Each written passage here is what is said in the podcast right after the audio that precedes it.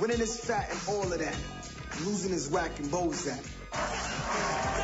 In a place like Sunset Park, losing is a way of life. Man, my grandmother plays better than you. Butt naked and flip flop. Heavy on the fouls, Hey, yo, you still got that bullet in your kid? Damn. light on the score. More you win, more girls you get. Why are you so sweet, huh? Nobody here could be a winner until they learn to play like a team. I'm Miss Soroka. I'm your new coach. I know we're gonna lose every game now. On the floor! Now! Ray, you hear something? Yo, I don't hear nothing. Must have been the win. 15 minutes. Coach is like a chia pet. Look at Andre. He want to be like Mike. Too bad he ain't. This is going to be our year. That was an intentional foul. Sit down, shut up. You sit down and shut up. And I'll punch that ref in his mouth, man. Man, we could be a good team if we just play like a team. Shoot. His mouth's about to buy him something that his ass can't afford. But when the game is life, Shorty told me to tell you you can't make it to the game. Where is he? Rikers Island. What happened? He said I try to shoot somebody. winning is everything. You gotta make him play our game.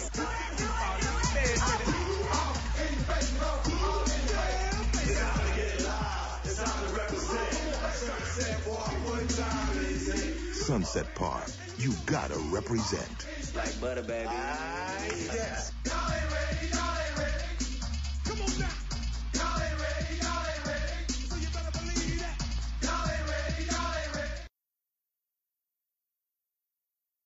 I don't even know how the fuck Jeff wants me to start this shit. I don't know what the fuck the nigga want me to say. I don't know how he wants me to get into it. All I'm gonna say is represent. Um, I'm Derek.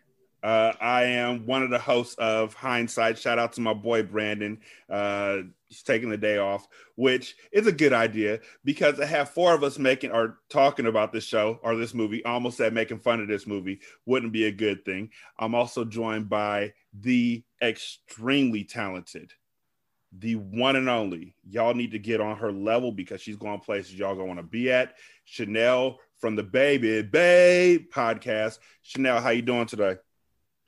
I am amazing, Derek. That uh that intro is something else. Thank you so much. I'm doing fantastic. And then we got from the PW Torch, my man, yo man, they man, a man, rich fan. That rhymed. I didn't even mean for that to happen. I'm just happy about that shit. Rich, how you doing, fam? I I'm good. I love that. I, I might need to steal that from one of my shows as far as an intro because there's only so many things that rhyme with fan at the end. But yeah, I'm good. I'm looking forward to talk. I'm looking forward to making fun of this movie. I got screen captures. I got animated gifs. Rhea Perlman did not deserve to go out like this, Ooh, and I, I'm ready. I'm rubbing my hands like go- Birdman. I'm ready. Yeah, I'm- we're gonna we're gonna get into some things. so the movie today we're doing uh bad meaning bad or bad meaning good um it's a podcast we look at a movie that we that really toes that line of was it a good bad movie or was it just a bad bad movie and when you talk about a good movie that could skew quickly into bad i think that at the top of the line is a movie about basketball where they literally never show anybody making a shot. like you know niggas can't shoot when they like there's two ways that they show that niggas can't shoot without showing them shooting. First of all is when they shoot and then they cut away and they just show the ball switching through the basket. Like they shoot and then it fades out and it shows the ball switch through the basket. Or the second one is when there's three ways. I take that back. The second one is when the nigga shoots, but it's so far back from him that it might be a different person. Like they got a body double to shoot for this nigga. And the third one is the one that they did in this movie, along with the other two, which is when they just don't even show the rim. They just show these niggas passing a lot or getting the ball and taking to the basket and it stops right before it gets to the basket. Like they never showed the actual rim in the camera shot. Like, so I just imagined these niggas are just shotgunning the ball off the backboard. Cut, cut, cut. All right, fine. We're talking about Sunset Sunset Park. Okay. I need to breathe deep on this one because Sunset Park came out in 1996 and it stars Fredro Starr and uh Rhea Perlman and uh talent. A bunch of other like notable people. notable people like real talk notable people in black films and notable people in white movies that you're like i know her from somewhere like Mhm. for example um there's a person who shows up who's Rhea Perlman's friend that she goes to the bar with and i'm like she was from unbreakable kimmy schmidt Huh. That old white lady that she's young here but i could see how she would have turned into that old white lady on the unbreakable kimmy schmidt that just is the the apartment manager I would say young-ish here. Yeah, yeah. We're not gonna say that they're young because they might be 29, but they got a face that looks 60. They're giving, yeah, they're giving mid 40s lifestyle, but yeah. Yeah. But yeah. you're right. Oh my God, they were probably late 20s in this movie, or that's the idea. because this is 1996 and Unbreakable Kimmy Schmidt came out in like what 2015, 2016, and she like she was 60 in that one. So that means that it was like 30 years ago, which means she was probably like 34, 35 when this movie came out. Something like Yeah. that. Well, I mean, we're have shoot, to look talk- at- Go, go Oh, ahead. I was gonna say, take a look at Cheers because you think about Rhea Perlman from uh, Mm. Taxi, and then her husband. I'm sorry, her husband Danny DeVito on Taxi. She's on Cheers. When you look at Cheers, Norm is like 30 when that Yeah. show was filming. He looks like 50. He looks like And 50. so- Yeah, it's it's an affliction. Black So- don't crack, but so in this movie too, though, this go ahead, go ahead, share about yours. Oh no, I was gonna say Cheers to me is always just while other people found it funny, I found it funny the same way Friends isn't. Um, and so Cheers to me was always just a reminder: don't drink, and if you're gonna drink, don't drink around a whole bunch of white people who know each other's names, because that's when you get lynched as soon as you pass out. Okay, and and we have that's solid. We can wrap right there. Mhm. No, I was gonna say with with um the movie, age is something we're gonna have to just really dig deep into and just sit in an uncomfortable silence because no one was the correct age in this movie. no, And and and then I blame the. I'm starting to realize how much the '90s made me think I was underdeveloped because I didn't look like a 30 year old in high school. You know what I'm saying? so one funny thing that happens throughout this movie like it's an absolute constant is the fact that um one of the characters whose name is butter another character who's my favorite person in the movie sir dante al hassan his name is dante but they you know i call him by his full pen name sir dante al hassan his job is to literally let butter know just how fucking old he is and how old he fucking looks. And the nigga does look like he's 30 Yeah.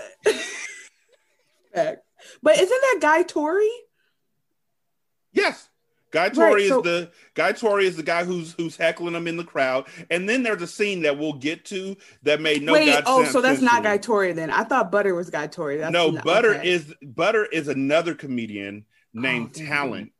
Uh, he was in Def Mm. Comedy Jam, and he was a nigga who he was funny as fuck. I'm gonna give it to him. He was like, "Don't be getting mad because my it's just." I can't do the lip pop thing that he would do, but he was like, "It's just comedy. It's just comedy." Y'all can look him up on YouTube. I'm too busy but he had talent and he was funny.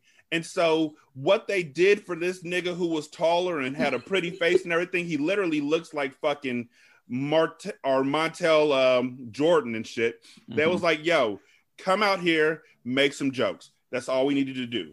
Uh, the cast of this film includes Rhea Perlman, Fredro Starr, um, Lucius Lyon, um, Drano.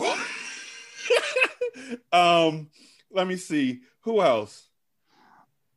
Oh, the other nigga who's in the background of two other niggas who are in the background of every single black basketball movie that comes out. Because one of them niggas was uh fucking Kyle Lee Watkins' friend, Kyle Lee Watson's friend in Above the Rim. That was one of the two Wow. niggas. And the other one, I want to say, was on Birdie's team, and then he was in Coach Carter, and then he was just he just a basketball face. He had a He's basketball face. Mhm. body. So um before we get started, which we already have, but before we really get started, I am Siri, put three minutes on the clock. Sorry, I can't manage clocks here. You can do it in the clock app. Shut up, bitch. Listen, I won't stand for that. Shut up, Siri. Thank you. So I'm gonna put three minutes on the clock, and then I'm gonna bring up this fucking poster, and I'm gonna start off by saying this. Why the fuck is Rhea Perlman in this poster? They look like they superimposed Rhea Perlman over everybody else into this poster. Wait, Like- they did though. Look at the shadow. Look at the shadow. This is early Photoshop like a motherfucker. Um, the fact Who's the guy on the left? That's the nigga who was Kyle Watson's friend in Above the Rim. Oh my god. They put him on there instead of Busy Bee. That's fucked up. right. They could have put fucking what's his name from um CSI. They could have put Gary on there. Like they could have been anybody, and it would have made more sense. I love I love the promo, like like the the the rating review for it. I really like Sunset Park. Like Are that's, you serious? that's the best you can do. Wait, do. I'm trying to zoom in on your screen. Who said that quote? Gene Siskel. Gene Siskel Siskel. and Ebert. Yeah. I really liked Sunset Park. Gene Siskel, Siskel and Ebert. Literally talking about his tour of New York and being like, that neighborhood was cool. I liked it.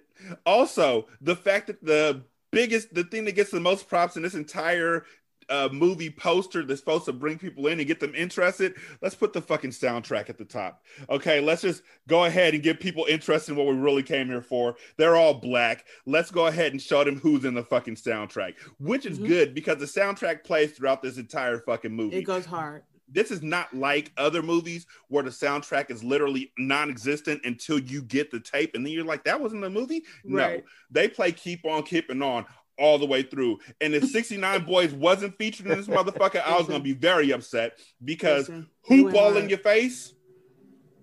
Necessary. that's when you knew shit was about to go down in this movie. When when when they weren't playing well it was silent. But when they started playing well all you heard was oh in your face. Say hoop ball in your face? I so I had the pleasure, I had the distinct pleasure. This is my first time seeing this film, and I thought I had seen it before, but I had not. And I live tweeted, and I realized so I was so some of these things might be repeats. Um, but I just want to say that I've never realized before how 69 Boyz is fast break music. That's what they are made for. They They're- really are. Take take it to the whole play 69 Boyz. See, and the thing is, the 69 Boyz, when they would come out, folks would be able to get low and do this kind of shit. So it's either this, either you're pumping your fist while you're dropping it low, or you're doing fast breaks without the camera layup. panning up to the actual hoop. Mm-hmm. 100%. And people cheering each other on and her shrieking in the background. Yeah! That was literally the whole movie. Um, so this movie is about an old white lady who literally couldn't care less about basketball. Mm-hmm. Like she literally white woman her way into She a needed head extra coaching money. position. She needed she needed an uh, extra check. Now let's talk about Oh, this extra check. Yeah. She needed an extra check so then she could open up a restaurant, not across the street, not up the block, not anywhere in New Jersey in 1996. No, she needed extra money so she could open up a restaurant in St. Croix. Now, for the uninitiated, St. Mm. Croix is not New Jersey, and it's not cheap to get there, and it's not cheap to fly there and then buy the spot and then buy all the equipment and everything. I did the math. The job that she was taking as a basketball coach was going to pay her five thousand five hundred fucking dollars. But she's gonna eat PB and J. Yep. So what's going to Oh, happen? and those god awful the chips with Grey Poupon because I also live tweeted it, and I I was like, Jesus, take me, take me now. Like that is the most disgusting combination I've ever seen in my life. Didn't And, and it- you look at the co- the cover of the, the movie poster, and the first thing that popped in my head was one. It's clear that it's back from '96 because Terrence LaShawn Howard used all three names in this movie. Mhm. Oh, Didn't get a chance to be put front and center, nor is he like he's just like, a dude at Oh, this yeah. point. Yeah, he's not even on here. Nope. Yeah. And then up top, you see Queen Latifah. I was like, why wasn't she the coach? Wow, great question. you Oh, know why she was produced the it, coach? You, you know, you know why she wasn't No, the she wasn't. coach? Because this movie Why? uh, was written by it's a Steve Gomer film. It's a white movie. It's a black Oh, movie crap. written by a Yeah. white man Yep. with a white casting guy. director, and and there was nothing that said, you know what, Danny DeVito, you you you want to you want to produce this, Danny DeVito, you want to produce this, huh, huh? Yep. If you produce it, we'll Mhm. um. Fuck it, we'll get your wife in as the basketball coach. Was this after Eddie came out, the uh, Whoopi Goldberg movie, where she became like the uh, the the head coach of the Knicks? Because I think that came out It like have to be a 93, 94. and and and 96 was a year of a run of just basketball movies for no reason with this and rebound and and and and the basketball diaries and all that kind of shit so um he was like you know what we'll put we'll, we'll put Rhea Perlman in here Rhea Perlman looks like she knows nothing about basketball Rhea Perlman Rhea looks like Perlman's she knows five two. Danny's like four eleven.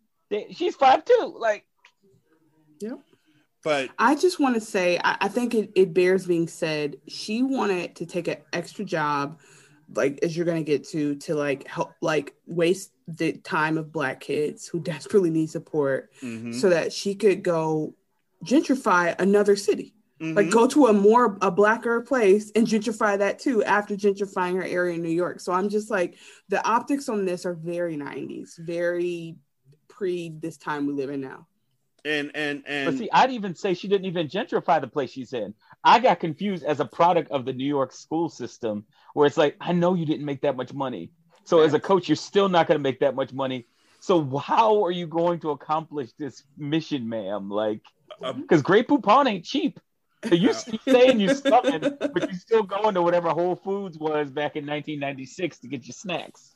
Now, here's the thing for me as an actual real life, God honest basketball coach who coaches at a high school.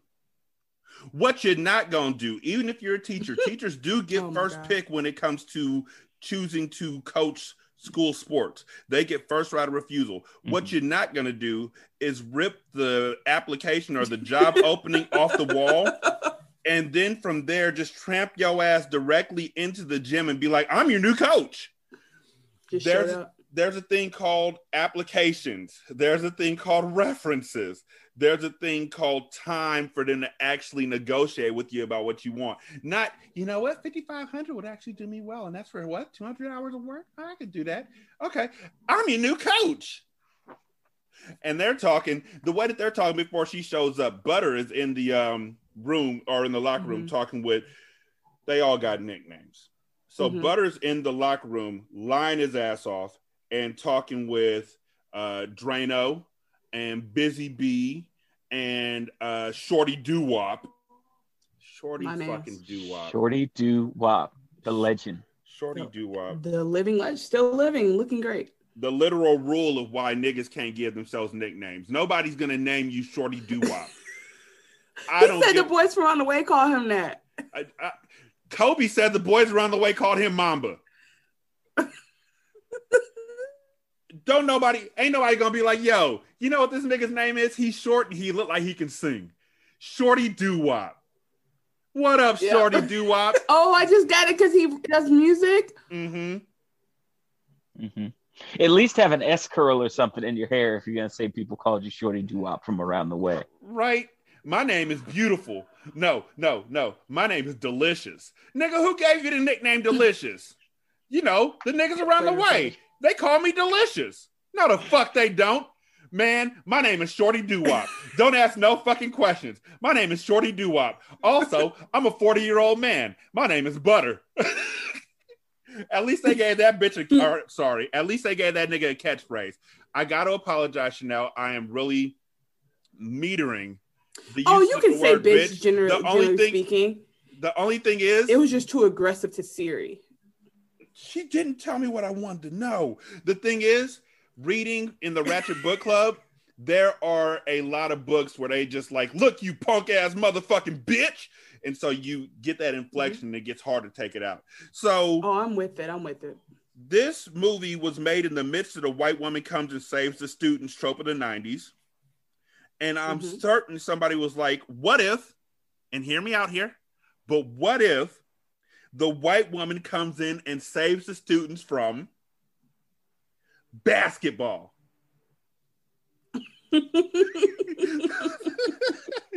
Busy Bee, as they're in the locker room talking with each other, and Butter's in there lying about him getting some ass. Butter lies the entire movie about him getting ass. That's like his thing. He wants to be a pimp. butter with one woman. No, no, because everybody knows Butter's worth. Hmm. Hmm. Mm. I'll let that sit for a Mm. second. but Busy Bee walks into the locker room all proud because his mom bought him the same sheepskin jacket that my mom used to cover the seats of her 89 BMW. No, no, no, no, no. We're not gonna do that to Pelle Pelle. that was a fly fucking Pelle Pelle fit, okay? That was a that was a sheepskin jacket. I've never seen one before.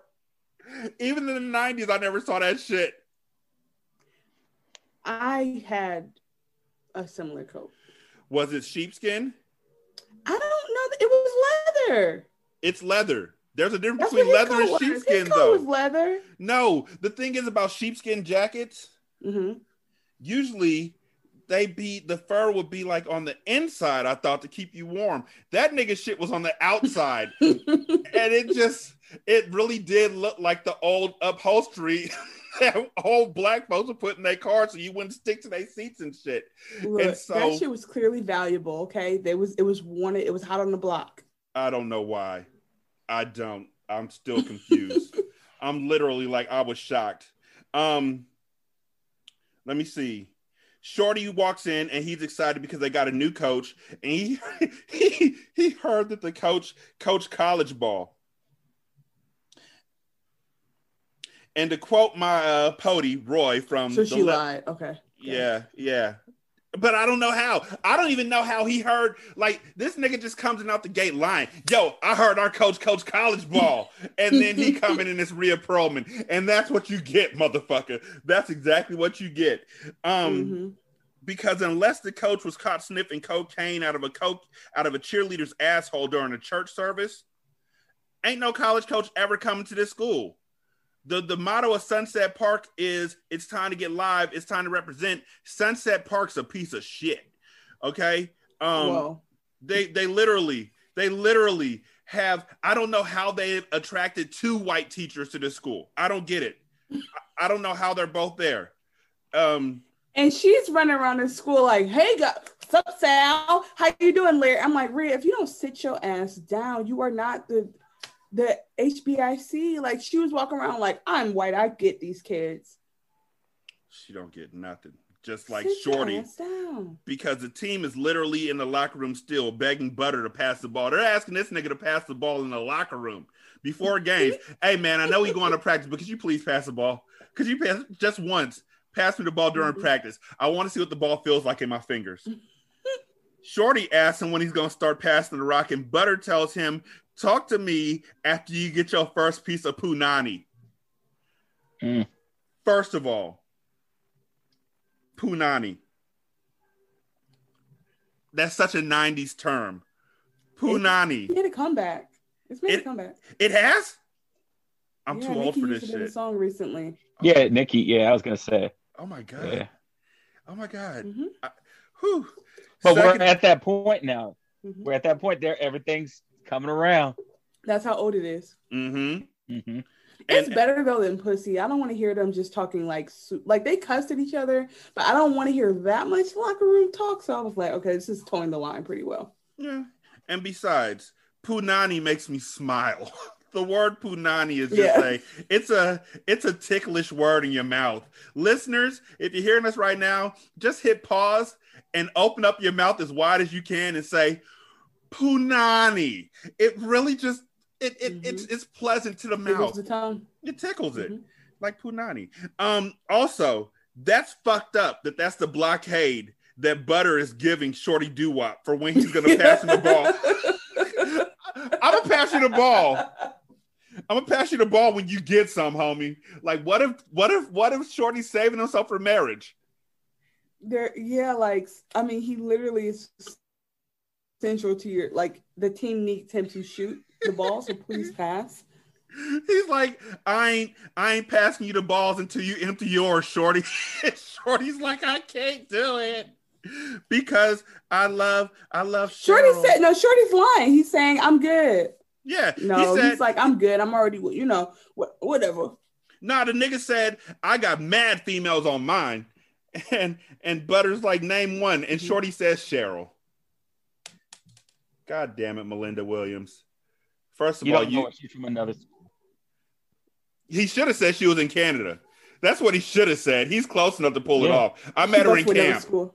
I, I met her in camp, Mhm. summer camping, and we did the thing on the last day while they were doing the the end of summer dan- camp dance or whatever. I got to the third base. Lie. Don't say somebody who literally they all see sunning you like every single fucking day. Oh, that's Cheryl. I'm so mad at the representation. it's not fair. Black women. Look at what. Look at the one black girl in this movie and how they depict her. And you know what? It's horrible because Melinda Williams is just such a wonderful person. Like honestly, I'm not even Yeah. fronting.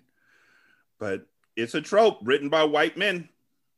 Anyhow, uh then Butter asked Spaceman, who's played by Terrence Deshaun Howard, if he's ever seen Shorty with Cheryl. And Spaceman says he has, and Butter's like, Man, you a liar and your breath stinks. Mm. That's Butter unnecessary. is kill. Butter Right. is lighting this locker room up. Okay.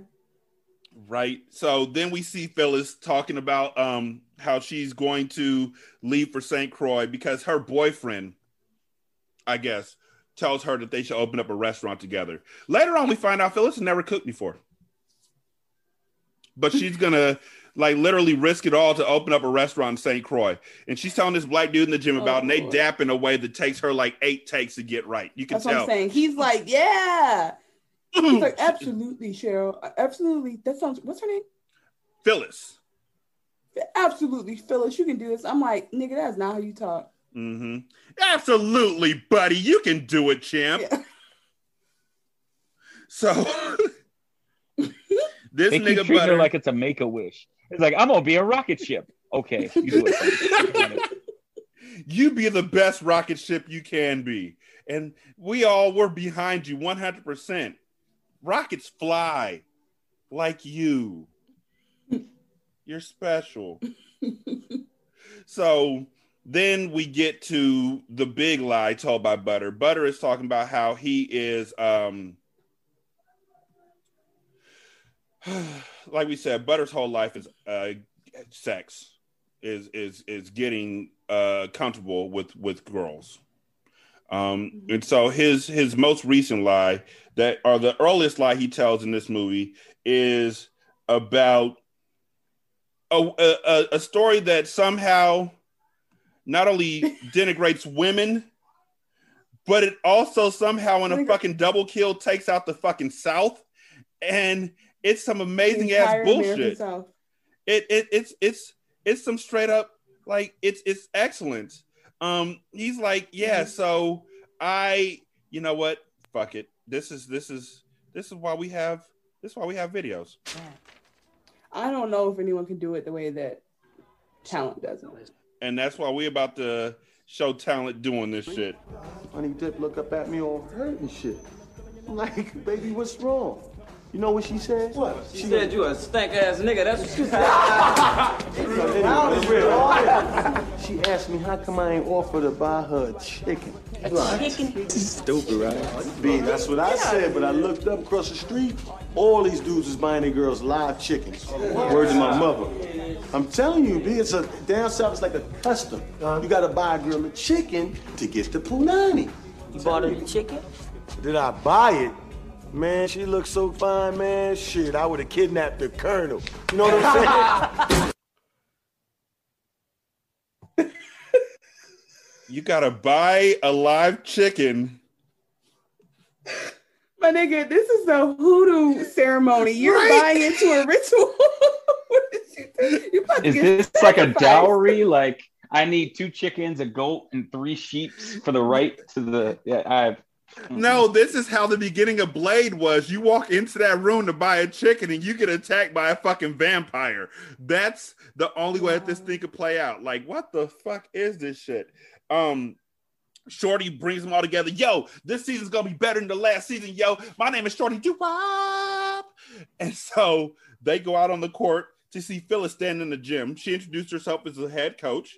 Um, With a clipboard. with a clipboard. Like, where do you get this shit from? You're literally like two minutes and 19 seconds ago, you were snatching papers off the wall. Where where Yeah. this all happen at? Um, she knows nothing about basketball at all. Shorty is running the practices, which consists literally all of their practices is them scrimmaging, shirts and skins Poorly. poorly, Poorly. over and over again. I don't understand. Spoiler alert: these niggas make it to the championship, and I don't know how the fuck that happened. I did not feel. By the time we got to the end, I said, "What happened?" This was two hours, and Mm. I saw one practice. Like they are not. There's not possible. And the only one practice that we really saw was a punishment because they didn't do their homework. So she had them doing conditioning as punishment. Like, what the fuck is this shit? Um, Shorty gets uh, while they're out scrimmaging and everything. Shorty gets run the fuck over by Dre. Uh, and gets pulled up onto like he gets told to he gets stitches and then he goes up to sit next to uh, Phyllis and that gives him a chance to introduce everybody to the coach.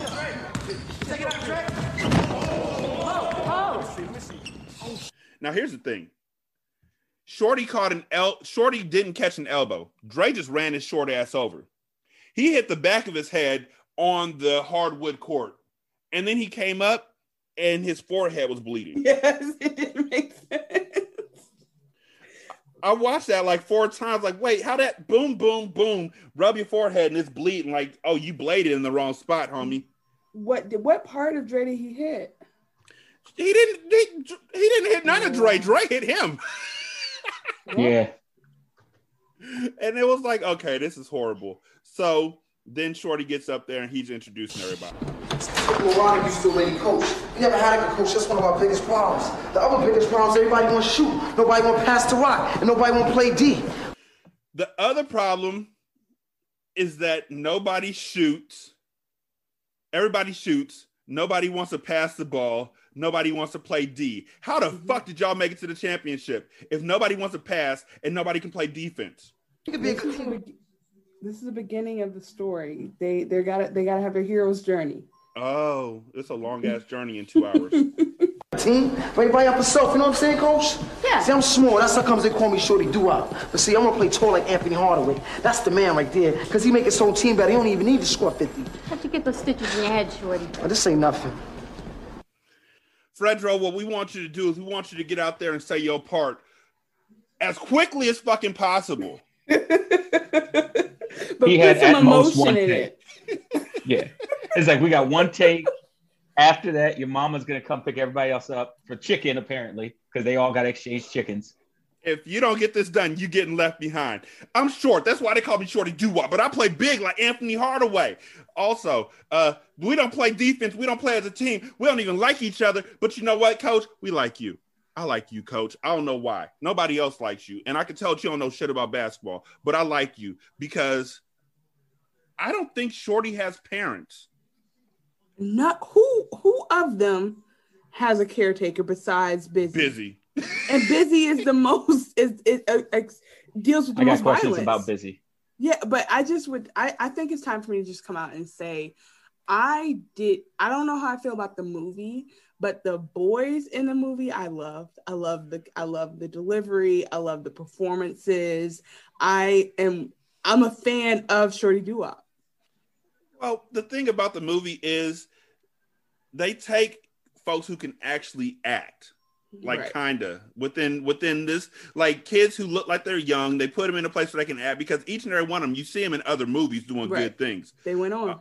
And I mean, Fredro, after this, he went on to the wire to be Bird, so it isn't like he can't act either. My guy, that's Q from Moesha. Do you know that I knew Mm. about him on Yeah, I was Moesha gonna before I knew about Onyx? Like he's a heartthrob. I never I saw some of my Oh, okay. This is Oh, another boy. conversation. We can't get into this, but my point is that he was like the bad boy who kept who Moesha kept went back and kept forth going with back to. Yeah, no, I know so- the oh. I know the mythology of it. I just could never like Moesha was too much like Thea to me. And so by that Mm. point, I was just it just wasn't my thing anymore. That's fair. That's fair. Well, just bringing it back to Fredro, he is a he's a heartthrob, bro. Like he was doing it. He's cute. He's heartfelt. He's emotional, um, but also very violent and problematic. And he's just a, the nice blend of both worlds. and he plays. He's small, but he plays with a lot of heart. That's why they call him Shorty Doo Wop. And What the it's fuck does like that have to Anthony do with it? Hardaway. Anthony Hardaway is like really who he looks up to, Shorty. And Hardaway's gonna make a comeback later, which is amazing to me. Like the the writing, however bad, it it ties up loose ends. I'll say that much because if Mm. they mention something in this first ten minutes, it's gonna come back around, no matter how annoying it it will be. But but here's the question. We now know Shorty Doo has nothing to do with singing. I'm short, but I got heart. Mm-hmm. So they call me Shorty Doo Wop. The fuck does that mean, y'all Kobe Bryant?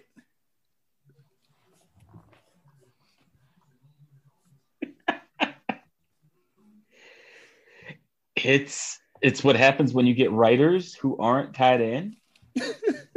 they don't know You lost me. Yeah, because like Sunset Park is like I I I grew up in like East New York Mhm. and Beds in like part of Bed Stafford Park. So like Sunset Park, Rucker Park, these are like places like touchstones of basketball in New York City. I feel like these writers with this was like, we're gonna do something inspiring for the people, but we're gonna inspire them by letting all the actors do whatever they did as their uh, tryout for the casting director, like whatever line of dialogue. That's what they're gonna do the whole movie and just go as quickly as they can while doing it. So that's what they did with the, most of this movie. Everybody, when they have dialogue, it feels like I got one take, and this my, they got you know terrorists got a gun to my family head, and I'm, I got to get it done. And I'm gonna pretend like this is a Guitar Hero, so I'm gonna just out, and it's sad, man, because like Shorty Doo Wop, like I feel like that dude was sitting back there. I feel like uh, uh who is it? Um, probably Danny. Wa- I'm not gonna blame this on Danny. I I'm gonna put it on blame it on him. Okay. Mm-mm. I'm gonna put it on Mr. Rosenfeld because he uh quick quick quick side hustle. Uh, my man was married to Rosie Perez for a smooth two years, so I think he thinks he was down. He's like, listen, Rosie, I heard these stories. I hear what you say. I'm gonna make a movie. I'm from New York. I know. I was raised in the Bronx. I know Rucker Park. I lived in Manhattan. I kind of know about Brooklyn. It's that thing over there on the side. We're gonna make a movie, and I'm gonna bring in my buddy Danny, and it's gonna be great. And it's like, do we need black people? Now, now do we need anyone who's remotely played or knows of basketball? Nah. Like even they look- all know like, basketball. They they look at them. Every they're black. They all know. Ba- what the fuck? They're all black. They should know basket. Hey, hey, hey! Two things all black people know: basketball and racism. It's in the book. It's it. Google it. Google hasn't even been invented yet, but you should look that up. I'm, I'm a black person. I have black friends, and all my black friends know Patrick Ewing and racism. I need to tell Oh. y'all something that may or may not help. So apparently, in 1994, in One Love, Nas said "Shorty Doo Wop" for the first time and coined the Mm. phrase. So I think it's a that would be the that makes the most sense that it's a, a contemporary to the time Nas reference. Okay, I'm did, about did to Nas say that he was short with a lot of heart? He called the kid. He called a kid in the song "Shorty Doo Wop." So I'm gonna assume it's Oh, I, I, no, no, no, no. Yeah, no. That that's cool. That's dope. But what I'm one, I thought you might have had the genius lyrics up or something like that, and so you were seeing if he, like maybe Nas at some point in the lyrics alluded to him being short with a lot of heart because that's why Shorty Doo Wop said Um, his name was that, not because I like a lot of Nas, which will be cool. I mean, it's, Well, it's I- fucking Jersey. I can look and see.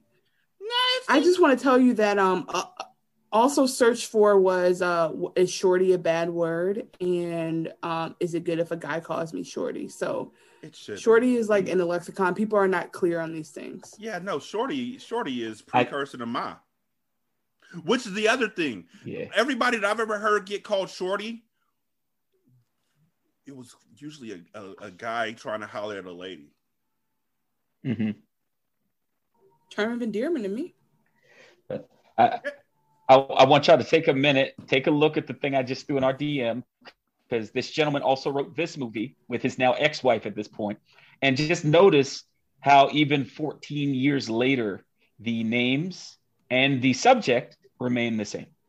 Well, I I, just- mean, you, you go with what got you here. That that's King of the oh god, damn it. King of the Jungle, with John Leguizamo. So, oh my god, John Leguizamo, Rosario Dawson. Oh fuck, Michael Rapaport's in it. I can't watch it. Justin Pierce, who was in uh, who was in Kids. He was Roach in Kids, or not Roach. He was Casper in Mhm. Kids and Roach in Next No, Friday. no, and then no. he died. Yeah, yeah. But So, so this is a uh, basketball film. Okay. so Yeah, Little um, Mafia. Little Mafia. So they um after the practice is over, Phyllis goes back home to Ronnie. That like that's her whole thing. She's like, Ronnie, Ronnie, are you home? Ronnie, I've given my entire heart to you, Ronnie. And she goes home, and Ronnie has literally taken shit so smooth out of her house that she thinks she got robbed. Calls the police immediately. calls the cops immediately. Like somebody from my basketball team robbed me. And the cops are like yo um there's no forced entry. And she's like so what? And then she when she opens up the closet that's when she realized ronnie not only stole his stuff back he also absconded with her heart. Sir. And so she's at the bar now with her friends, the one from the Unbreakable Kimmy Schmidt and the world famous, the best fucking defense lawyer in New York City. And uh, okay, with the craziest hairstyle I've seen in my whole time on this earth. and Mona, who's the one from Unbreakable Kimmy Schmidt, she's like, let me go ahead and make you feel better real quick. Oh, God, he was good. A real pro, you know? You know what, Phil? In one year, you have been dumped by more guys than I met in the last 10 years. What the fuck? How is this inspirational speeches? Very unrelatable. I mean, very, very un uninspiring and also very relatable. So I I mean- am like, mm-hmm. ooh, that really that hit me. I guess you only strike out at the pitches that you are you you no because you strike out at the pitch you don't swing at either. I don't I don't understand where we're at here. You miss the shots you don't take. Let's keep it to basketball. yeah, and Yeah. how long? And then she's like, you missed the shots. You just miss them all. She's like, you missed the shots you don't take. And then you take the shots and you still miss. So maybe this isn't your sport. But again, are they not 45? Like, what's been happening the last 10 years, sis? How old are you supposed to be? Okay, so Carol Kane is that's the woman who mm-hmm. also was the wife in uh, Taxi to Latka, played by Andy Kaufman, who Oh, knows yeah, Danny DeVito. DeVito, yeah. So that was a you know you get to come up, you get a nice come up. I appreciate that. So she right now she's 69. She was born in 52. So in 96 she was 44 years old. God Thank damn you. it. Okay, So that, I'm that like, are they young? Yeah, okay, great. no, I mean that that that makes sense in her face. Also, Mhm. I am learning with every statement that you're saying that this was nothing more than a family affair for Rhea Perlman and Danny DeVito, and they just sprinkled some black folks into it, and it just happened to work for them. That's why I'm blaming Mhm. him. Danny has his hand, his little hands is in here. But who gonna do? Who not gonna do that? Like, if we ever get a chance, I would like the three of us to get together and watch Obsessed to see it. How when black folk do it, it's just as bad. Because Oh, yeah. Beyonce did it with her brother, and Beyonce could not be the bad guy, even though Idris Elba did nothing wrong in that movie. Like, I will stand on a stack of Bibles and swear that man got railroaded in that movie, mainly because Beyonce wrote and But- produced it. Fair. That's also fair. I but you should not say that out loud. Yeah, You should not critique Beyonce out loud. Ever. Oh crap! No, no, no. People, Okay. people said Oh, okay. I- Thank you, mm, thank you, mm, thank you. Thank you. I appreciate Not that. And I mean, what what is it? No, if- not never. The BeyHive is strong. What is it if you're not putting on for your fam, right? And this is just proof that everybody does it. Even a successful movie star and his successful, already been in hella TV shows wife will put on for their family no matter what. Um, I can't wait to bring unqualified people to the game. right? Can't wait. I mean, you got me. I'm wholly unqualified for this shit. Um, You- so No, y'all are y'all are uh, living legends. Don't you ever t- don't you ever talk down. so she decides that even though uh, Ronnie has taken off of her shit, she's gonna go ahead and open up the restaurant by, by again. She's gonna take the money she gets from coaching and eat peanut butter and save every cent, and she'll get the restaurant. Girl, But what she really gonna do is end up with diabetes and a seething hatred of fucking PB and J's. That's what's really. I swear to God, that's what I used to say about my visa balance. If I just don't do, if I just don't get my nails done, I'm gonna get out of debt, and that's not how I did it. It was not with saving twenty, but it does help. It does help, but I don't want to discourage anyone from saving their money. But bitch, you are not about to chow on PB and J. You're at a restaurant right now. You're eating out as we speak, talking about how you're gonna like bring it on down. You're not. Mm-hmm. Oh, if you if you live like no one else to get your bills paid, then after you get them paid, then you can live like no one else once it's all done. That's that's what they say. I ain't eating peanut butter and jelly It's like sis, or peanut butter and So or tuna fish. like you're saving up enough to go be poor in St. Lucia hmm But she's gonna or be St. poor Thomas, and white. St. Croix. St. Croix, but she's gonna be poor See- and white. This is Listen, Sunset Park should have just had underneath it as the subtitle "I'm built different." Oh, you going to you going to you going to you going to a whole other? co- I'm built different. You gonna coach a team you ain't never played a Yeah. I'm built different. She should have been. You're right. I want her. I want to rewrite this with her talking mad shit. Her being like, "Look, little niggas. Okay, I'm getting this motherfucking check. So y'all can run up and down this court. Y'all can. I don't give a fuck. Okay, they're giving me my, li- my little my little stimmy. Okay. So as far as I'm concerned, win or lose, I don't give a suck a dick. And then walk. And then she just. That's how practice starts and ends every day. That's would have been more believable. Yeah, what's also unbelievable is uh, at the next day of practice, Shorty talking bad about Dre to Phyllis. Uh, she's like, I don't care. Pull up your pants and turn your hat around. And then he introduces Butter, the ball hog. He's telling her all these people, like she's in, he's introducing them by their their quality. There's flaws. Yeah. Yes. Butter's the ball hog. Busy Bee, who can't play worse than anyone else on the team who also can't play. Spaceman, who is catching flies with his bare hands. Thank you. I, I said, wait a minute. I screamed because I, I was wondering when Terrence Dashon Howard would pop up when they showed him in the corner, okay, separate from everyone, just doing his little sped thing. I was like, what, where are we going with this character? And I ultimately love him, but I was Mhm. just like, what, what are we doing here? Is this about to be a narrative on kids who are special? Like, what are we doing? If if this was I don't know if this is his first movie. I don't know. But if it was, then he had the easiest road to success because for the whole first half of the movie, he didn't do shit. He's Yeah. literally catch flies with your bare hands. I could do that. Breakout star. breakout. I loved it. Um, and then after he tells her what's bad about everybody else, he's like, "I'm pretty much the closest thing to perfect you got on this team." And then they go to the movies. Uh, Phyllis goes, and there's two people sitting in front of her talking shit to the screen because it's one of those type of movies. This is literally an over the top action movie within an over the top basketball movie. She shushes them like a white woman should, and then when that doesn't work, she just tells them straight out to shut up. And one of the guys turns around and tells her, "You shut up." And she responds, Yeah, sit on a Twizzler, asshole. Mm. Good line. What the fuck does that Built really even different. mean? Right? She Built loves Twizzlers. So it's Does like she love sit on the Twizzlers enough to sit on it? She's basically making a homophobic joke, but using a, a you know a very popular candy to do it. And Twizzlers shouldn't be popular either. Let's just throw that out there right now. Twizzlers, I come from a. Twizzlers household, so I'm gonna I'm gonna recuse myself. Twizzlers are nasty. They're they're nasty like red vines. Licorice is nasty. Licorice is waxed with, I got with right fruit here. flavoring. I got an eyesight here in my kitchen, some some some licorice and some red vines and some so I can't talk. Like you can make yourself if I eat say it. You really Yeah. can.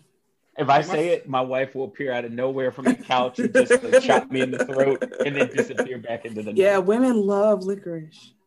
So, anyhow, these these not not that, but that uh these guys are Shorty and one of his friends, and I don't understand why Shorty is so involved in trying to impress somebody who's literally disrespecting basketball every time she steps on the court. Like if he cares about ball so much and they sent a coach to me that I know knows nothing about basketball, I'm furious. Everybody else on the team is fucking furious. They won't even learn her name. They're just calling her Miss. And he's like, hey, coach, don't even worry about it. Blah, blah, blah. So they play at a scrimmage and she tells them to do what they've been practicing, which is wild because she ain't taught them a goddamn thing. At all. They don't know her name because she's never introduced herself. They call her coach or ma, like I said, and they lose and get heckled like a motherfucker by Guy Torry. Um, They, but they lose also because just like ex- she literally can't stand on anything. Like it was frustrating for me mhm. because I'm not necessarily the sports girl anymore, but I know the basics of everything. And she like, eh, there's so much more preparation she could have done before the first fucking game. Mhm. Like again, if you didn't have time because you got you got walked from the application to to practice. Okay, fine, but by the time overnight you could have looked anything up. And the fact that she didn't i think was like pure white privilege and pure white women privilege. Like there was just a lot going on there. It was disgusting. So at that point i was like not on her team. I was like man and the, she already was trying to plan and gentrifying the island but now it's like you can't even do your basic job. And then now i'm curious about what is her job her other job at the school? I don't know. what el- We never actually see her in is class. she does she Uh, is, is she, she a PE anything? teacher? I thought she was a PE teacher until I saw that she wasn't really dressed like a PE teacher because she's wearing a fucking Hawaiian shirt and just telling girls, put your arms up. Like she just appeared out of nowhere. like, put your arms up. Oh so anyway, a Bob. PE. So anyway, Bob, this is what I'm planning on doing with this restaurant. So that's all she did. Put your arms up. Keep them up here. So anyway, this is what I'm planning on doing. She's a fucking security guard for all we know. We don't know her actual job because she never actually says anything. She just pluckily a wipes her way. Wow, yeah. She just pluckily wipes her Mm-hmm. way from place to place and tells folks about her restaurant idea. Mm-hmm. So uh, they lose. And at one point, Butter has four fouls, and Phyllis doesn't take him out because she, Shorty says, take him out, and she's about to put Busy in, and and and and Butter punks him out. So she's like, all right, you can stay in, just don't foul anybody else. She goes, he goes in and immediately fouls somebody, like open hand, screen like this. He sets a screen with his hands out, so then he's hitting somebody. Fifth foul, he's out the game. So Phyllis decides to sub all the starters out the game with the statement of I don't I don't want anybody else to foul out. Anybody to foul? And Shorty's like, none of us have fouls. Phyllis.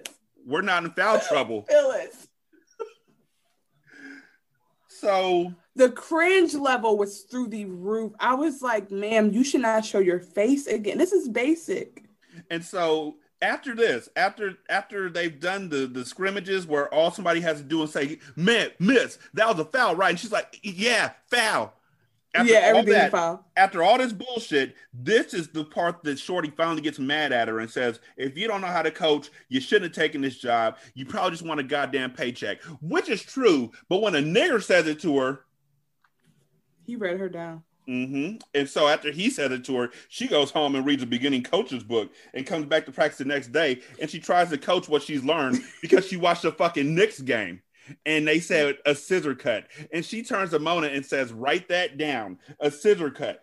And Which I'm like, you can't even do your own note taking. It's for you. Why do Mona? Why is Mona involved? but what's writing it down going to do for you when there's no internet and you don't have any basketball books that Oh no, they had a book. They were, they did have a book. Yeah, were they had the using it like beginning coaches. They had the beginning coaching book. Yes. So she, when they Mm-hmm. literally, okay. So what rarely happens in basketball in a basketball game when you're watching the NBA, what rarely happens is somebody you can see it on Sports Center. I'll say that much, but in an actual basketball game, what rarely happens is Marv Albert saying, "Beautiful scissor cut." By John Starks and Patrick Ewing passing the ball. But nope, she comes to practice the next day and she's like, okay, we're gonna run a scissor cut with Shorty, Butter, and Dre. And how you learn that it takes three people to do a scissor cut? Like, where you look that up at? Who told you all that stuff? Who giving up game? So they all ignore her. And um, she's like, oh, y'all just going, to y'all just going to ignore me? And and and so uh, she comes the next day. Wait, hold on. I'm sorry. My favorite thing is they bounce. They're bouncing the ball around and They go, "Y'all want to scrimmage?" They just and they go, "Y'all heard something?" And I think Drena goes, "It must have been the wind." And that was favorite line of the film. Also, I feel like it was ad libbed. I feel like somebody just ad libbed it. It was amazing. And also the part where they start scrimmaging, and that must have also been ad lib because there was a nigga literally laying in the middle of the court stretching, and they just jump over him. they, they're just stepping over him in the midst of their scrimmage. Like fuck this nigga. Um, This was probably the only time they got to be them, their real selves on set, and it, this this was probably not. Rec- they didn't know the cameras were filming. Rhea Perm was just like, "Y'all, can we rehearse?" Like, and they're like, "Bitch, must have been the wind," and just start playing. the answer is my friend. It must have been the wind. So Shorty and Spaceman are literally blowing trees before the first game The of the season. game of the season. Like you talking bad about Spaceman, but nigga, you literally getting blow back while talking about you the best player on the team. How the fuck are you the leader of the team? I fully believe in drugs. Okay. Yeah. Okay. I fully believe in how they're fun. I fully believe in pre gaming. I do not believe in smoking a depressant before an athletic event. I mean, unless it's the 100 meter dash, uh, Sha'Carri could have done that shit, my niggas. I don't give a fuck what y'all say. That's different. That's an Cause, cause, cause niggas been smoking weed and running from the cops since time immemorial. I just want to put that out there. but they don't plan it. They don't say, "Oh, they're coming."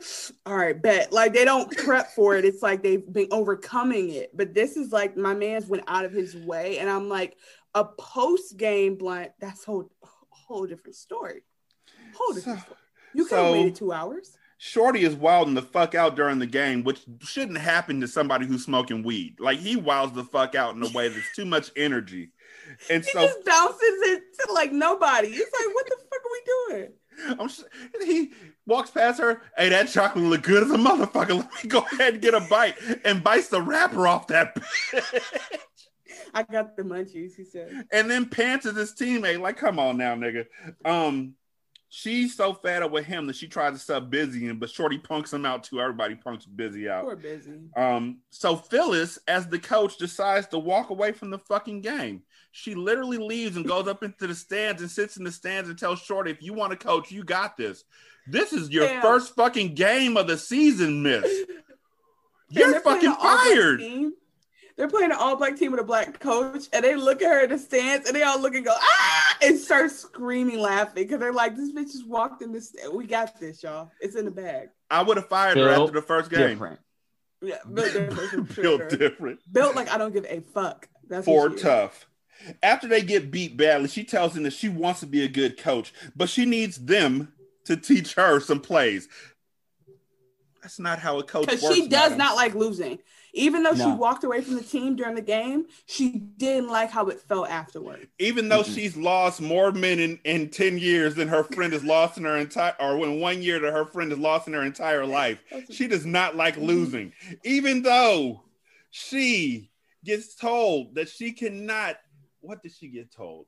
She gets told she can't do a whole lot of shit, and her plucky ass is like, fuck you, and comes right back. You can't tell me what to do. Watch me do this, because she doesn't like to lose. You're absolutely right. But for me to not lose, I need you to do my job and teach me how to coach basketball so then I could teach you how to coach basketball and together we will come together for basketball excellence, I guess. I'm gonna teach.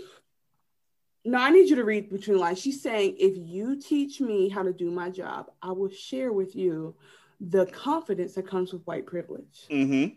the expectations that you can have moving forward in your life that come from knowing that no one will do anything to you. I think that's what she's saying. Because Shorty Doo Wop, I think he is an ama- I think he's the smartest person here because he sees like, oh, white lady, bet. Let me soak up all the gain and figure out how to get to the next level from this. I really, in my mind, think that he like is a visionary, but he doesn't know it. And she's like, all right, lesson number one on how to be a, a, a proper white person.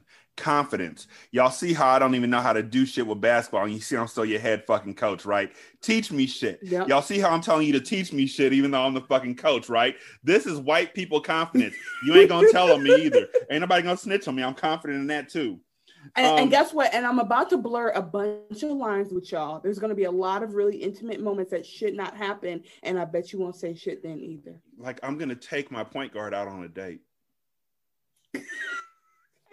We ain't gonna talk about that. We ain't gonna talk about that. We're So- going to talk about that because like, like the uh, the the court case is still pending. So after that, Butter is talking about how he needs to transfer schools because he can't get into college on a team like this. Like, nigga, you suck. He's literally missing layups that are hitting the hilarious. bottom of the rim. They're hitting the bottom of the rim, my dog. Like, this is not possible. Um, no Butter's funny as fuck in hindsight.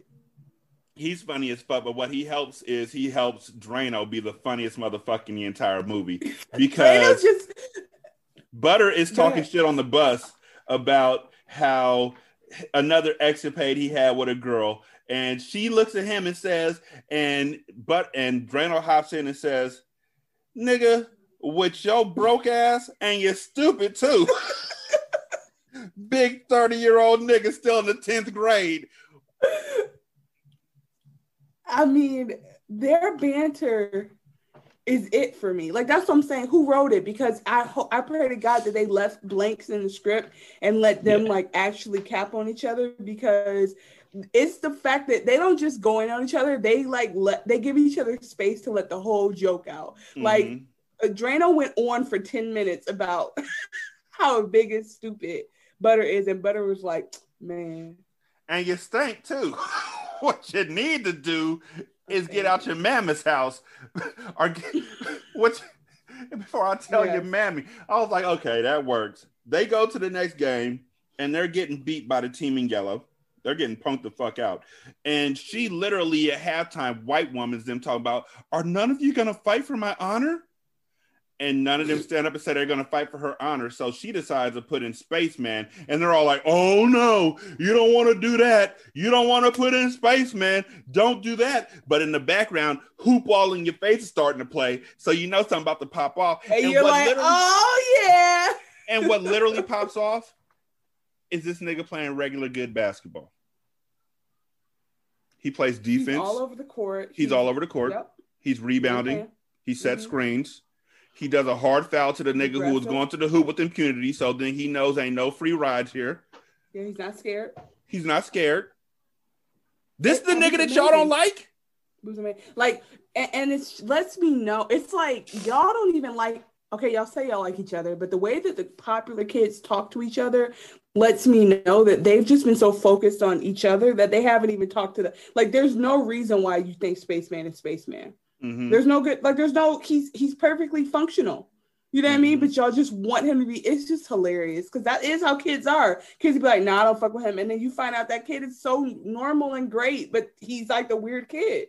And then quiet is kept. Him and uh Shorty are like best friends. So Shorty should have known this is how he plays basketball. I Nah, ma. wanna talk about Let me tell you something about Spaceman. Spaceman gets out there, he dives for basketballs. He dove after a ball, y'all. Like he gets on the ground, he plays defense, he talks, he sets screens. Why isn't he starting? What This is exactly my- is going on here? because from okay two things. From day one Rhea let them just tell her what the starting lineup was. So that's Mhm. one. Like she didn't do a drill. She didn't do an assessment. She didn't do a building year restart. Um two this just reminded me of a memory this that you unlocked from when i was young. And um my cousin was telling me about basketball practice. And you know how people so i'm from a place where people exaggerate. I'm from detroit. We tell stories and it's mostly true but we know we're just gonna make it funnier without really you know what i mean? We're just gonna make Yeah, it funnier. You- right. So i just remember her telling me that the co- they were in basketball practice and somebody was they were trying to get some hustle going and somebody went and get up, down and get the ball. And the coach was like get your dirty ass on the ground and get that ball. And that's just what spaceman came out and did. He got his dirty ass on the ground and got that ball. And i'm not I'm not mad. i'm not mad at it. I'm, I'm, mad that he I'm- hasn't gotten in more. I stand. By the end of this, when we when we end, go, come back to me for my ranking because I need to tell you who my Oh. favorites are because I have some real favorites here. Oh yeah, me too. We in the same boat. Okay, um, great. Also, uh, and I'm I, I just want to put this out there, or should I? I'll hold off till later. I will hold off till later. And I know that I said in another podcast that whenever niggas say I'm gonna get back to it later, Don't they forget. ain't. But I'm gonna try. Well, if you can put it in the chat, we won't forget it because that way I can hold you to it because I have no idea what it is and we'll both forget. I'm I'm, I'm gonna try. I'm gonna, I'm gonna put it in the chat too.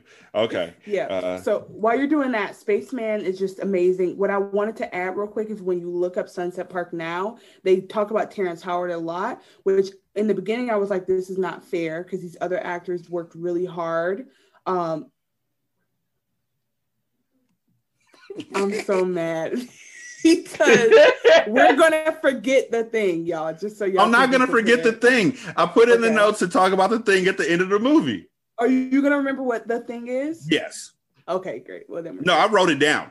Oh, okay, cool. But yeah, so anyway, it's just Terrence Howard is like a big pl- plug in the movie now, which I think is unfair because these other actors did the fucking thing. Like, I do want to say that um Drano, the actor Antwon Drano, Antwon Tanner.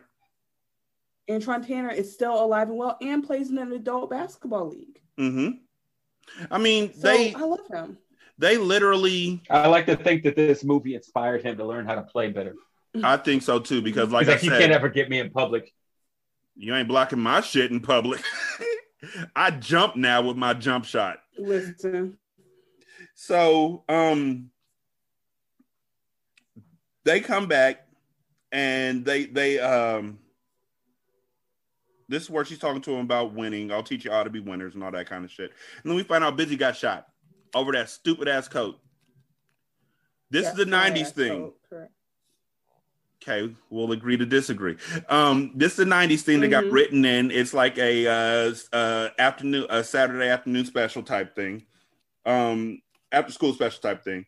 Um, and after the season, I believe, after he got shot and healed up, I believe that after the season was over, Busy and his sister moved to California, and he went by his real first name, which is Stacy having contacts uh, really made a change in his life, and he became popular and became a blood.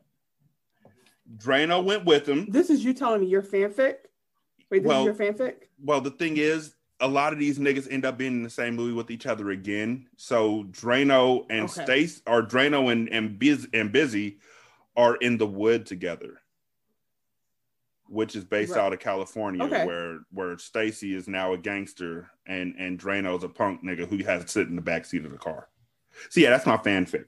Um, Thank you. they still don't do shit but scrimmage and practice. Even after she asked him, even after they sit in a little tight circle in the dark in a practice, and uh and Shorty tells Phyllis, "Yo, if you keep it real with us, we'll never be mad at you."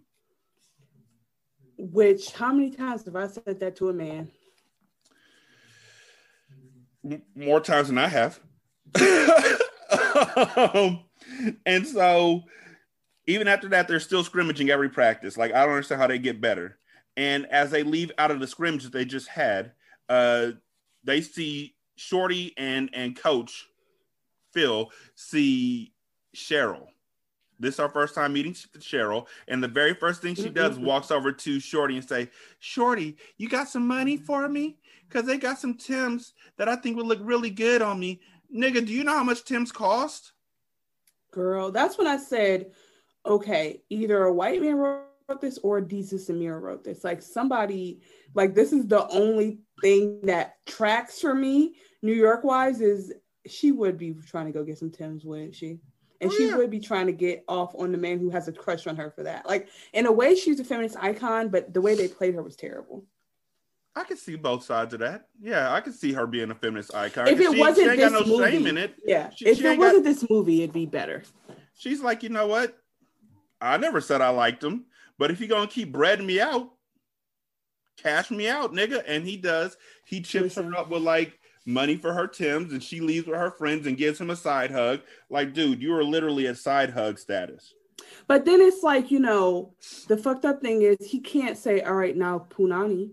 No, Like she he can't. can't be like, let's exchange it. So it's like, you just have to. It, but it, it she fuck this fucks the game up for people who like aren't going to disrespect you blatantly, but also would like your money. so that's one. to. And I mean, honestly, I could see myself in a in certain situations. This is this is hard for me to say, but in certain situations at that age, Mhm. I could see myself breaking off cash to somebody who I thought because I I, I don't want to be her. that person who's like like Punani. I don't want to be that dude who's pushing up on people or whatever, grabbing ass and smacking ass and running away. I'm not a thug. I'm not all that kind of stuff. So if I keep giving you money, maybe that'll work. You know, I want to say though, I think he is semi-affiliated because he has that. Oh no, he's affiliated. friends. He's definitely affiliated. right. Okay, But yeah. with So her, like he's playing the long game. worlds. Yeah, Yeah. yeah, he's the best of both worlds. That's why they call him Shorty Doo Wop. I can say that for everything because they never really explain that in a way to make sense why It's he's called no Shorty. reason why I don't. I, I feel confident that I'll move forward asking people to call me Shorty Doo Wop. I feel like that's something that we can we can we are all Shorty Doo Wop. You know what I'm, saying? I'm, I'm not gonna call you Shorty Doo Wop. Instead of I am Groot, I am Shorty Doo Wop. I will not call You you. get Shorty it. Doo-Wop. Rich gets it. I'm- It'll happen. Don't worry about it. It'll sneak up on you. That's that's that's that's gonna happen as quickly as somebody letting me use the phrase "that's really fetch." Mm-hmm. That can also be done. Don't don't create too many challenges for me, okay? Because we're gonna find a way for this to you have you're gonna start the Fetch podcast, right? Featuring Shorty Doo Wop. Oh, oh. You got the Fetchy Doo Wop cast. I just had a podcast idea. Not that Fetchy idea. I mean, that's a good idea, but an idea Oh, outside Fetchy of that Wop versus idea. Fetty Wap? I like that. So the See? next day, Phyllis is sitting up in her office, like she's not even sitting in class. She's Girl, sitting what in do an you do? Tommy, should what, be the assistant principal, child? Tommy, what's your job? And so Spaceman comes in and he's like, Coach, I need to talk to you. And she's like, Get the fuck out. I don't know why she's mad, but she's mad. And so he's like, I really need to talk to you. And she's like, Do you speak English? and she's like, He's like, Coach, I really need to talk to you. And I'm about to go kill my teacher. And that's when she looks up and sees this big ass machete that fucking Treach from Naughty by Nature had first. Listen to me. Hmm. This scene, I jumped out of my skin. This is the funniest, stupidest, randomest shit I. So you brought in, you brought a whole weapon, and not a weapon, but like a tribal, like uh this is past. They brought this over on the boat type of Mhm. weapon, and you brought it. And I want to know, did you go home? Like, when did the teacher do this? Did you go home yesterday?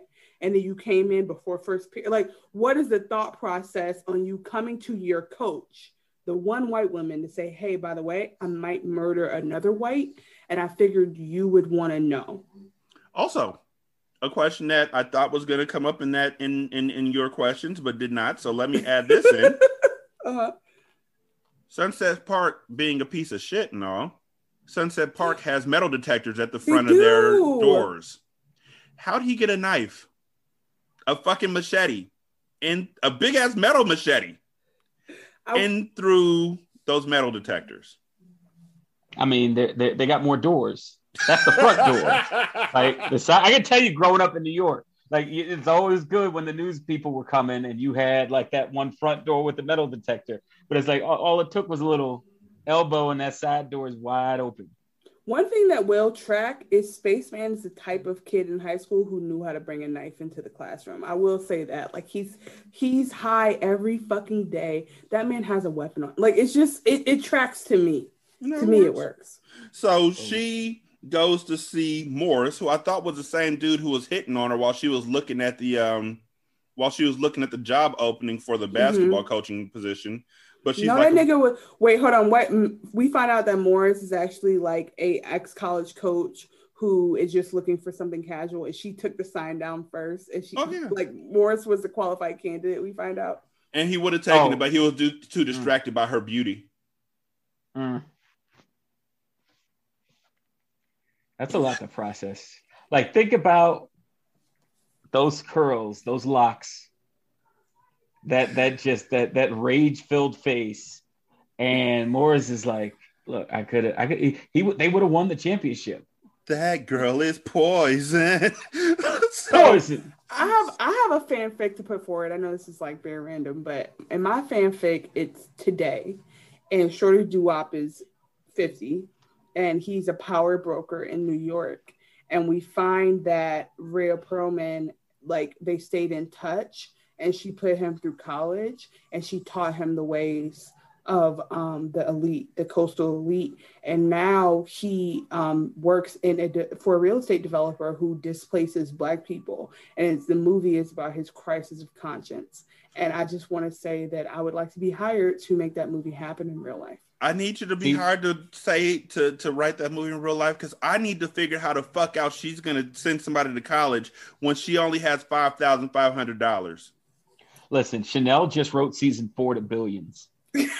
like that that was basically right there. Like as soon as I heard that, I was like, oh, okay, so this is how Listen, my spec script is on the Axl way. And you know Yeah. what, Rich? Me, you, billions review. It's going down. No, but it Oh. has to be Fredro Starr though. So I do, but I think that no matter what, we need to will like we need to do a prayer circle to get Fredro Starr onto billions because now I need to see that too. So the reason why his teacher Morris was fucking with him is because he had braids in his hair. And so Morris tells him to, and so his braids are still being worked on. So he has a hoodie. He has he has a bean, a, a scully on. He calls it a woolly, a woolly. It's a big ass hat too. And so the teacher tells him to take off his woolly, and when he takes off his woolly, Morris starts laughing at him, which is fucked up. Like you're at Mhm. a all you're at a black school, fam. Like you, but you know what? they they really wrote that without any issue and yet that part i know that folks say that this this this statement is played out or it's been used too much that watching it again was literally triggering for me Mm-hmm. like he he looks so forlorn.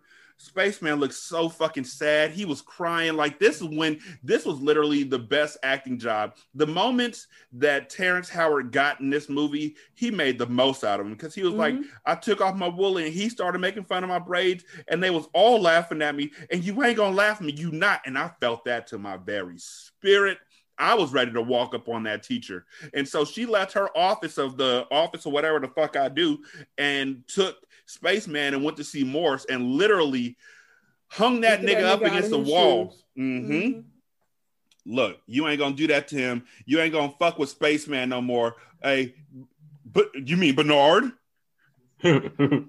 No, bitch, his name is Spaceman. You ain't gonna do that to Spaceman. By the way, Spaceman, is there anything else you want to tell him? My favorite, my favorite uh subject is, is science. Well, that's I, I didn't know that, Bernard. I, I didn't know that. Probably because he's teaching fucking English. So they never actually say that Morse is teaching Yeah, science. it's not, it's not confirmed. Like, bitch, this is art class.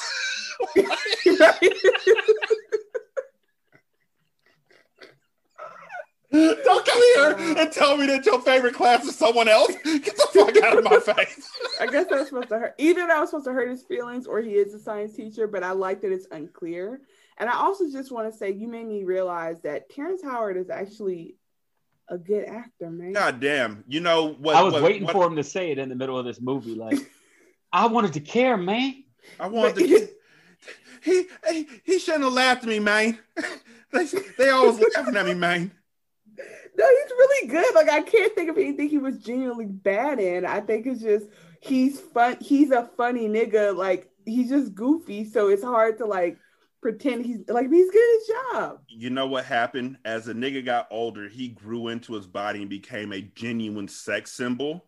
Mhm. And then he, it wasn't even hustle and flow, which we talked about on hindsight. It was the fact that he went to the best man and played that suave ass role where he was playing the guitar at the beginning with one Yes, hand and shit, that's and had me out there rubbing my nipples like, God damn it. okay, Terrence. Okay, Terrence, what we doing Oh, next? yeah. Okay. No, but that was corny. That was corny to me. I don't. It doesn't. But you know, it's because the timing was wrong. I wasn't Mhm. of age when that came out.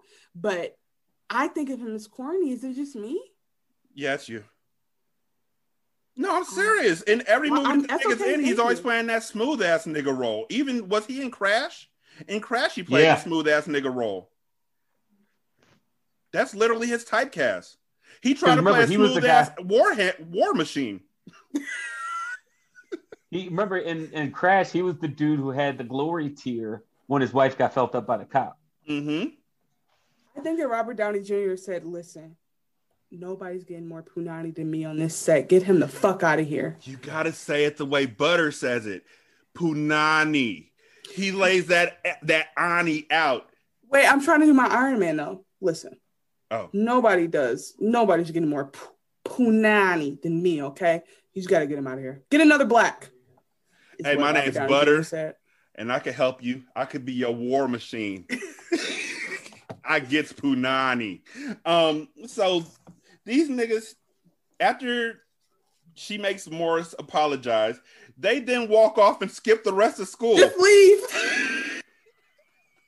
like, yo, are there any other teachers you need me to hem up, spaceman? Like, it's eight twenty-five, ma'am. Like he has to still complete school. Whilst I'm here, was that your first period class? Look how fuck it. Let's go to Denny's.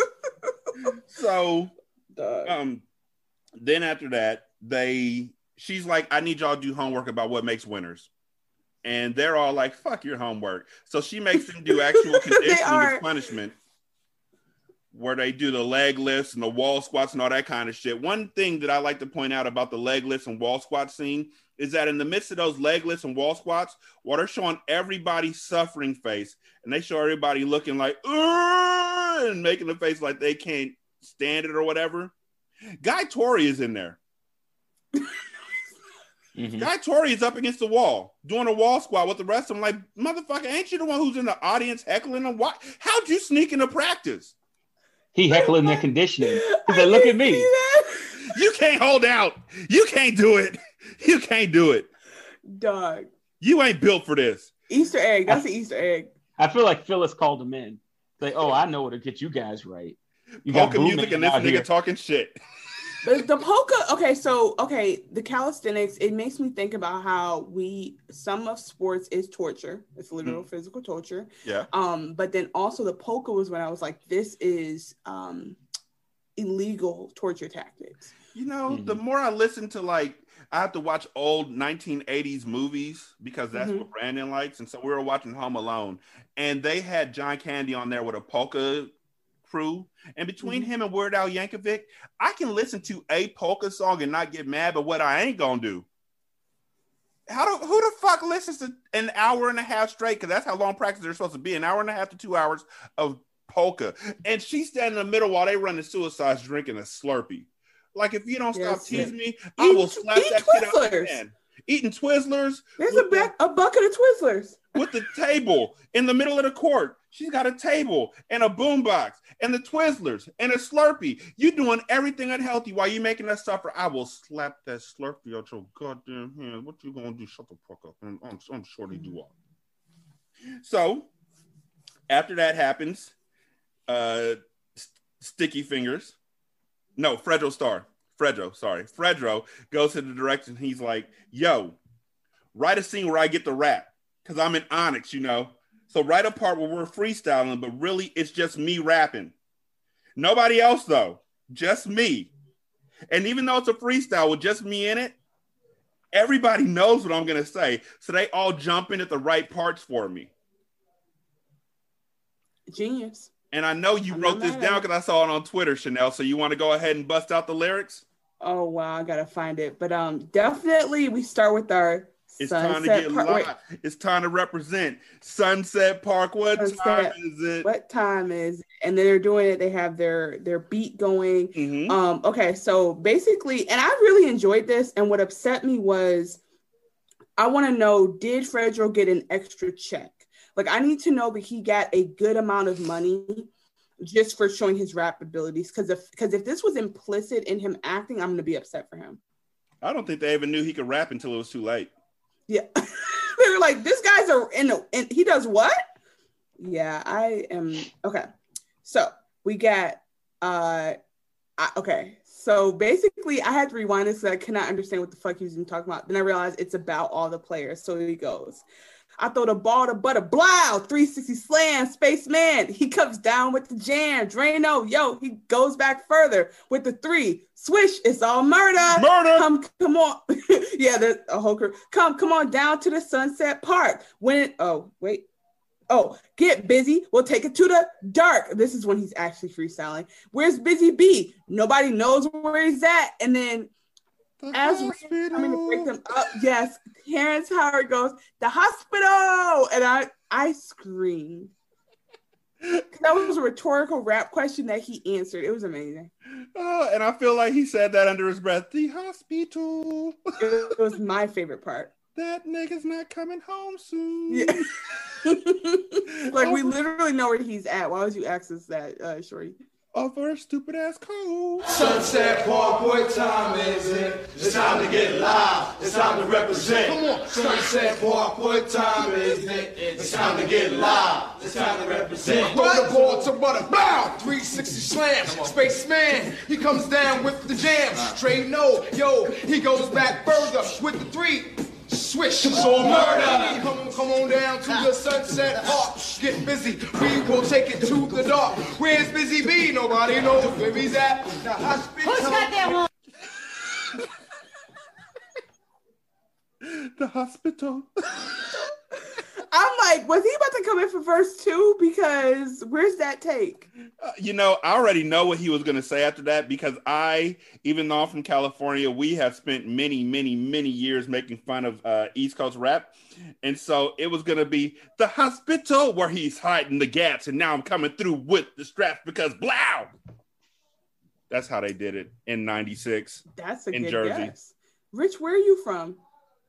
I'm from Bed-Stuy. Now I live in Pittsburgh with my family after Relocating. So you know, How you know how they wrapped in 96. Oh, I do. Yes. I mean, at the uh my, my the school I went to before high school that now doesn't exist anymore because they didn't get Rhea Perlman to get the team to the states. They didn't get the championship. We just couldn't put it together. They had to shut the whole thing down. It's too violent. So that that was perfect. Uh, I I love Terrence Howard because this is the start of his Terrence Howard uh, agenda, where he's in Mhm. the back with his leg up like Captain Morgan, bopping, trying to flex. You see his biceps are flexed at all times. Like there's always that one dude in the group. So I felt like that was a very real high school moment, even though they're all 30 year olds. It very much was. Um, and so she comes in right as he says the hospital, and she's like homework, and they all stand around like they didn't do their homework, and then it turns out they did do their homework because But in a black boy way. in a black boy way, which is they just stole each other's words and called it a fucking quote. Winning is fat and all of that, and losing is whack and Bozak. Sir Dante Al Hassan. Mm. The more we win, the more girls we get, except Shorty. Butter. If I had new glasses, I make all my shots and we win all our games. Busy bee. So Which she's like, actually turns out to be a true fact that we have. yeah. He comes Spoiler. back and he he he has that great game. Um Butter still thinks that sucking will impress women, that him ball hogging horribly will impress women. Um, but he can't even make a regular wide open layup. So uh Phyllis subs Dre in for Butter and sits him down and says, Look at those pretty young ladies up there. Whether you score five or you score 20, they're still gonna love you. So relax. You don't have to try so hard. You know why? Because you're butter. What you really you have that thing, that thing girls like. I'm a girl. I see it. So this is her 1st Mm-mm. offense. This is her first, like, we really strike need to start. Yeah, we really need to put write this down. We'll take note of it. If there's disciplinary action, disciplinary action that's necessary, we will come back to it. She's literally telling Butter, like, I you could if you, You turn get it. 18, I'm fucking. Yeah, that's what she's saying. Where's That butter at? Nobody knows where he's at. Ew. Yeah, it's like because now I'm looking back and I'm like, wait a minute. She takes Spaceman for who knows where they went. Mm-hmm. Wow. Mhm. I have another narrative now. Now she's a sexual predator. And also, when she said, I'm waiting for um, Chris Hansen to pop through. he was probably the old basketball coach. So um, when she says you don't have to try so hard, do you know why? The answer is because you're 30, nigga. You can literally buy them beards and shit. That's why you don't have to try so hard. You're 30, you nasty fuck. Okay, so coach tells Butter, because you don't have to worry about it, stop ball hogging. And he actually listens to her, which is the coach. I can tell you right now, that that ain't gonna stop shit. And also, how the fuck is he scoring 20 when he shoots like that? Where's he scoring 20 at? Where's this 20 happening at? Honestly, post editing. And, and I know, I know, I know you said that we're gonna do the rankings later on of who were the best players on the team, so I'm gonna hold it in. But it ain't butter. Let's just do that right now. And I'm not ranking them by by athletic ability. I'm ranking them by how much I like them. So I'm ranking them by clear, both. butter. I'm, I'm gonna have two li- two lists. Okay. Butter is not at the bottom because that nigga's funny. Like Yeah. this, I'm I, I'm saying like the writing is poor, but the relatability, it, the fact that I'm able to still see characters in this is upsetting me because I know that boy. I know Butter. He did. They they took lemons and made lemonade with this movie. Like honestly, For sure. For And I mean, I mean, I'm gonna tell y'all straight out. I wanted to hate this movie, but I've watched this movie a million billion times, and I've never not enjoyed watching this movie. It's because of the players. Right? It they Mhm. they do an excellent job. Um, so after that, Shorty's talking to Coach, and he's like, "Coach, you're a girl, right?" She's like, "Yes, I'm a girl," and he's like, "Uh, nah, not like that." But anyway, Coach, if I buy a girl that I'm not with nice stuff and I never push up on her, am I a nice guy or am I a sucker? And that's literally a Twitter conversation for your ass. Visionary. right? That is a Twitter. That is a um uh six black chicks uh chat questions sure. for your ass. Um You got to have help at the end, though. right. Please help. Leave me anonymous. So Phyllis doesn't want to hurt Shorty's feelings by telling him he's a sucker. So she says she didn't know. And so uh, he was like, I invited Cheryl to the game and she didn't show up. So I wrote her a letter with hearts on it.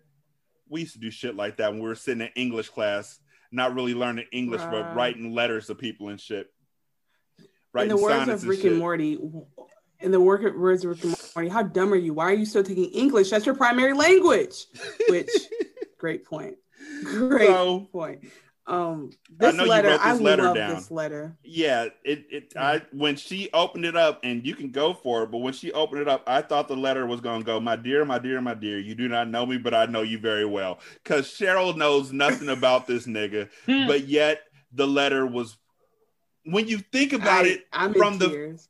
what okay, go ahead. Go ahead, Chanel. I i don't have the accent, but dear Cheryl, if I got one wish in this world, I wouldn't wish to be taller. I wouldn't wish to be bigger. I would wish that you was my girl and I was your nigga. And and Rhea Perlman goes, oh, Right. back to the letter. I love you more than Anthony Hardaway. I wish we could get together and go real far away in the woods and take hikes. Yo, we can make love under the stars. You would get you would act like Pluto and I could act like Mars. Just you and me, together forever, forever together. Nothing could be better. Love, Shorty Doo Wop. I just I have questions. My dude used foray. I have questions. What you said he'd use what? I He used foray in a sentence. That's what I that's what I was thinking about. Like this nigga, like, like, like, okay, rap star. Rappers have a very good use of the English language. What you didn't know back in Mhm. 1996 that you know now is that a lot of rappers are college graduates. And so they're very linguistically sound. Nigga, you should not have used foray as a fucking high schooler named Shorty Doo Wop. It was um, wonderful. I want a love letter written to me. Um, I want somebody to tell me that I want somebody to compare me to their love for a basketball player, Anthony. and I want them to, yeah, and I want them to tell me uh, what planet I would be. I really just I enjoyed this. Wh- What were your questions? Because my question is, where's my letter? I feel like he was saying that you could be Pluto and I would be Mars because um he wanted to get her doggy style and he had nuts. So that's Pluto and then Mars bars. I don't think he thought that far ahead because there's no fucking way that he knows astrology. There is none.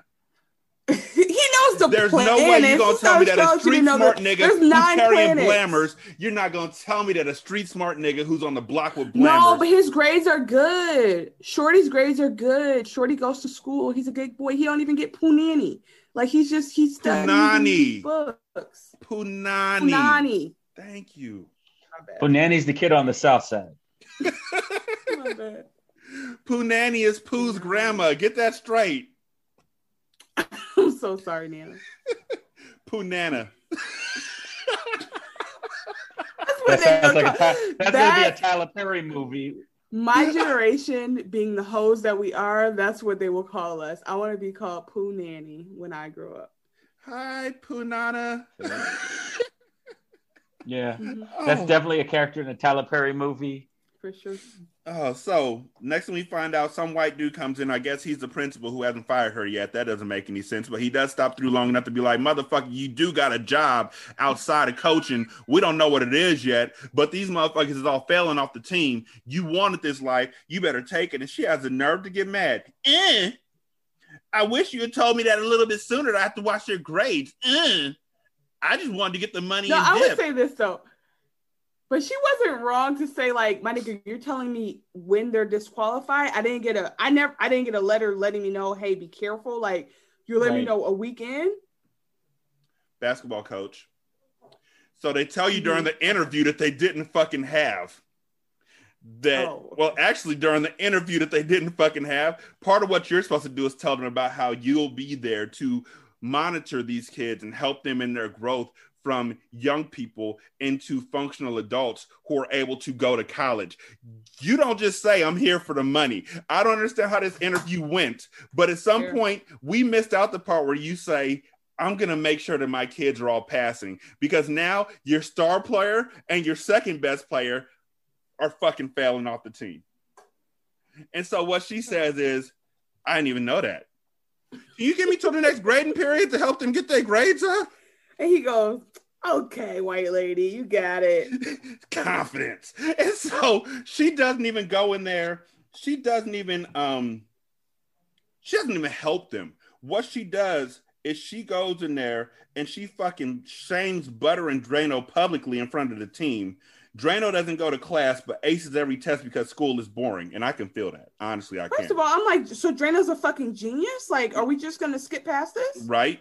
And Drano's a fucking brainiac. Everybody knows that. Drano should go to Harvard. What are we doing? What what Drano, can we talk about you being a fucking brainiac? Because I didn't look at any of your grades, so I didn't give a fuck. But now that I know that your get your I your IQ is so high, if you go to college, I can write my own check. Look, I I know literally the best defense lawyer in New York City or wherever the fuck they Where are, your New mama York at? and I would like to adopt you and get the benefits, Drano. Please, Yeah. let's talk. Drano, I've never seen your parents. Are they Muslim? That sounds like a Muslim last name. Like your last name is it Muslim? You know, my friend is Muslim. I, I have black friends. So then after she publicly shames him, um, because Shorty stands up. Shorty is the conscience of the fucking group, and he he busts out Drano, and then he busts out Butter, and he's like, Butter goes to every class but doesn't turn in any homework, and he's like, this is because this 44 year old ass nigga is fooling high school girls and almost doing his homework, but then they wise up and don't turn it in. Wait, that gives me another memory. Could I? sh- Yes. I remember. Okay, so there's this. Wow, bas. Okay, so side note, I told you I understand basketball. My first job was a scorekeeper at the community center near where I went to high school. So I used to like see all the kids who like all the um like it was like a travel league kind of. So that's kind of how I like knew all the boys. And there was this family that was very good at basketball. Um, and there was a bunch of them. And I wouldn't, I'm not naming any names because if you know anything about me, you know who I'm talking about. And so um, I remember getting close with one of the brothers, like we were friends, and then he went to college because he was a couple years older than me. So I was in high school at this point. And I remember him texting me one day, like, oh, college is hard. I'm stressed. I'm doing, I'm up doing my homework. And he goes, Hey, I really need your help. Can you do this book report for me? and it's a book that I kind of read, but I don't remember. Like at this point, I can. It was it was Elie Wiesel's night, so it was like oh, about oh, yeah, you know yeah, right yeah, the Holocaust. So- Yeah. right. So I'm like, I know the Holocaust. So I could kind of write this up. Not sure, but I had to do my own homework first. So I'm like, sure. But I'm telling him I'm not, I'm not, I don't feel good about this. I don't feel good about doing your homework, but sure. So I do, I'm struggling through my homework. It's finally late enough. I'm like, fuck, I'm not gonna be able to do it. I gotta tell him. So I text him like, I'm so sorry. I cannot do this for you. This nigga goes, Oh, I gotta get out of bed and finish my homework. Why wouldn't you tell me? I'm like, you went to sleep, nigga. You were asleep. I thought we were both up and you just couldn't possibly fit this in, but you asked me to do it, outsourced it, went to bed and was to have a good night's sleep. So I, I'm proud. I've never done a nigga's homework, but that's the story of how I almost did. And I'm ashamed that I got so close to doing it. But it's easy. Side note: did two people's homework. Uh, actually, did their final papers. Got paid and fifty dollars per paper. That's different. That's different. Yeah, except for the fact that they were both in the same class, like the same period of the same class. And because I didn't think they would be in the same class and they were both stupid as fuck anyway, and I think they were going to pass anyway, I gave them both the same exact paper. And so they both turned the same exact paper to the same teacher on the same class at the same time with their name on the top of each paper. And the teacher was like, which one of y'all stole from the other one? Whichever one of y'all stole from the other one, uh, they're expelled.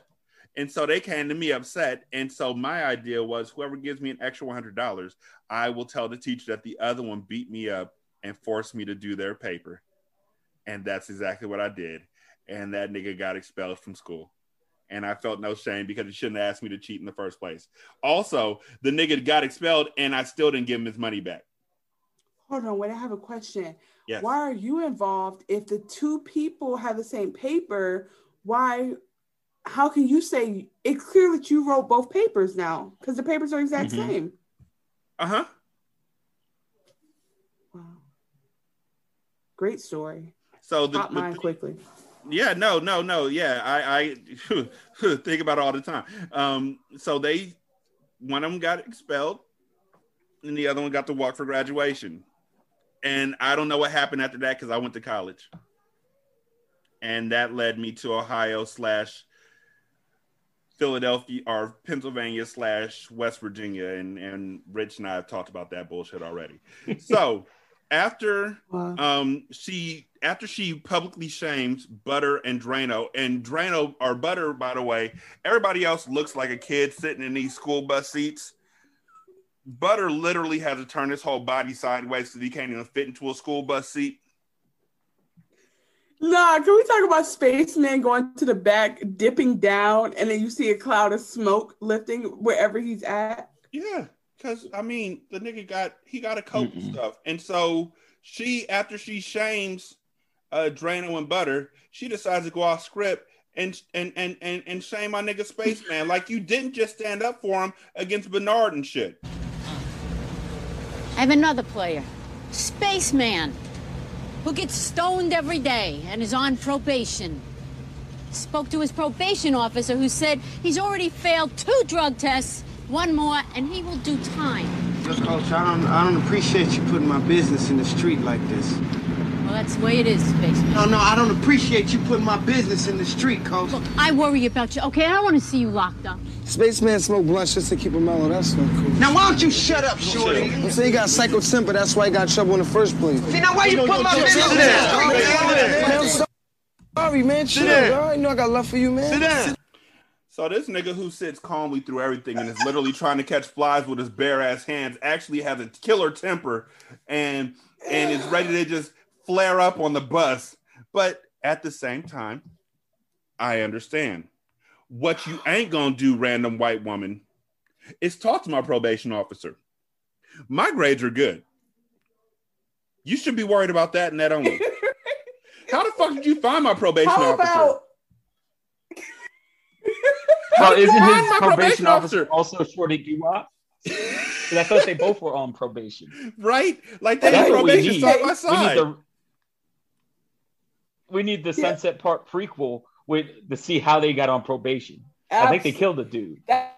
That's a better fucking move. Okay, so how about coach? Why are you telling the coach? This is not how we do this. You don't announce. You don't embarrass black. uh, Okay, sorry, it's now upsetting me because I'm taking it seriously now. So how is this any different than making fun of this man's braids in front of class? You're Mhm. getting in front of the whole bus without having talked to any of these students directly. So their personal private information is being broadcasted to make examples As out of them. minors. And white people do that shit.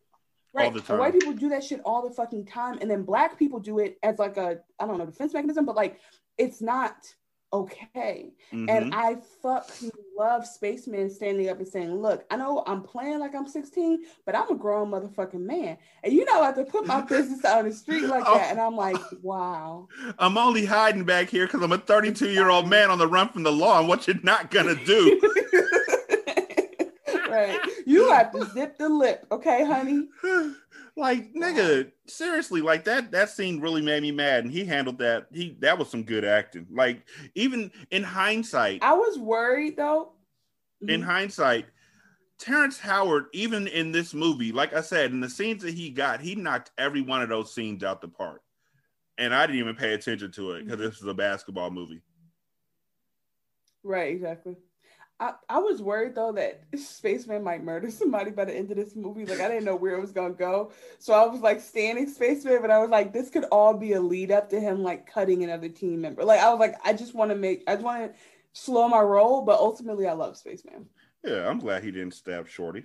So they clinched the conference title by going 15 and 3. At some juncture in this movie, they learned offensive sets and inbound plays and the whole nine yards. We don't know when that happened because every time we saw them, she would literally say, Okay, y'all, we have a scrimmage tomorrow, shirts versus skins. Go ahead and get ready. Okay, y'all, scrimmage, shorts versus shirts versus skins. She literally just learned Scissor what cut. a two three was. Scissors cut and they're doing inbound plays and he holding up. You know what? Every point guard in every movie holds up the three. Hold up three as they're coming down the court. They don't put up one. They don't put up the the devil horns. They don't do this. They just three. That's the play for basketball Prerequisite. movies. Prerequisite. Three. Um, and so a play doesn't happen because again, they don't even show the fucking hoop water shooting all in your face. Um, Busy gets to start during this game. It's a good time. He tells his mom, Mom, I'm starting. Wait, hold on. Busy gets released from the hospital, Mm-hmm. Walks right to the game. It's like there's literally no recovery time. I'm like, there's no way this man doesn't have stitches or something that's going to bust wide open on this. So my son had surgery, not because he got shot, but because he needed surgery. Thankfully.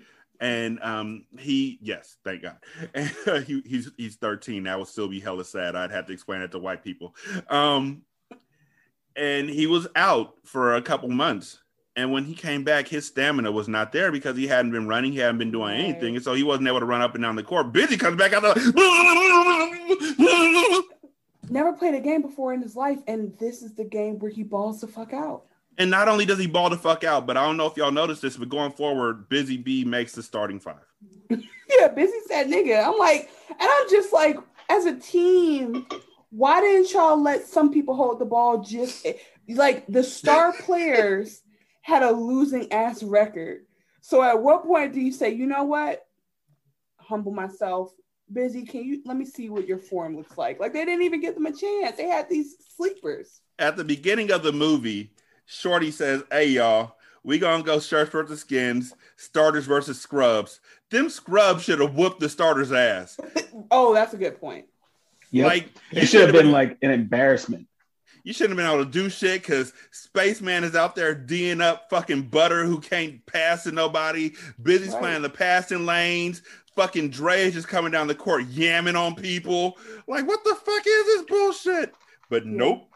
So after they get done playing, and it's a really good time, uh, Shorty and Phyllis go out to dinner. Or, or yeah, they they go out together to get something to strike eat. two. Yep, thank you. By Add far. to her file. And so uh Shorty asked Phyllis, I have a question for you. What's it like to be white? And and and you feel like this is gonna be like some sort of a deep ass moment until it's not. Because she literally flips it on this nigga in like three seconds. What's it like to be white? What kind of question is that? Is there any black people where you live in your building? No. Are any white people where you live? She sits there sad for like two seconds. What's it Oh like to be God. white? What kind of a question is that, Shorty? Well, are there White any black people where you live? Are, are there are there any black people where you live, coach? She sits there for a second with a despondent look on her face, and it dawns on her that she's been living in a place of privilege, and she shakes her head and she's like, No. And then she sits there and then for a few more seconds, and then she looks up and says, Any white people where you live? And all of a sudden, Shorty's just going off about the projects. Listen, white people think that we are obsessed with them. They think we want to know, and if we got the chance, we would know. And I just want to let y'all know, and by the way, thanks for listening, white folks. I just want to let you know, I don't wouldn't think about you if I didn't have to, because being black is lit. So Mhm. there's no way, like, but this again is why my fan fiction makes a lot of sense because he Shorty Doo-Wop is like he wants to be elite. He wants to step on people, right? Like he's he's tr- he's saying, "Teach me, um, teach me, devil, teach me." So I just I just feel like this scene is important to my sequel, but otherwise it has no place. But this part, after this happens, um,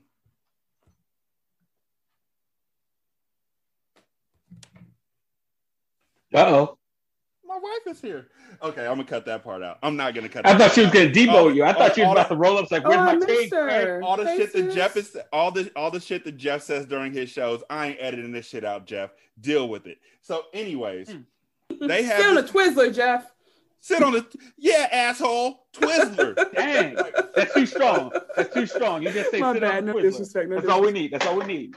hey, Jeff, you know what? You can have your wife on the show when you get some punani. Punani. so anyways after she talks to after he talks to her about how he has two people who live in the project with him one who has a job and is getting money and the other one who doesn't have a job and just sits there and drinks all day and they both live in the same projects so why the fuck would he get a job Listen, peop- the wh- white MAGA movement started a long time ago. That's all I'm gonna say. so after they do that after he tells her that then he then she tells him not about what it's like to be white or anything like that she just completely switches sides to talk about uh the guy she broke up with and he's like well that's his bad coach and she feels so empowered by him saying well that's his bad coach that she's like well let me tell you this There's one thing good in my life, though. Where was that? Well, none of the other guys knows this. Come on, man. Okay. I'm gonna move to St. Croix to open a restaurant. When? After the season, of course. Why are you gonna do that? Well, like all my life, you know, I always thought that I was gonna be great at something, you know? And then one day I wake up and I'm mediocre at everything. I just gotta try something new.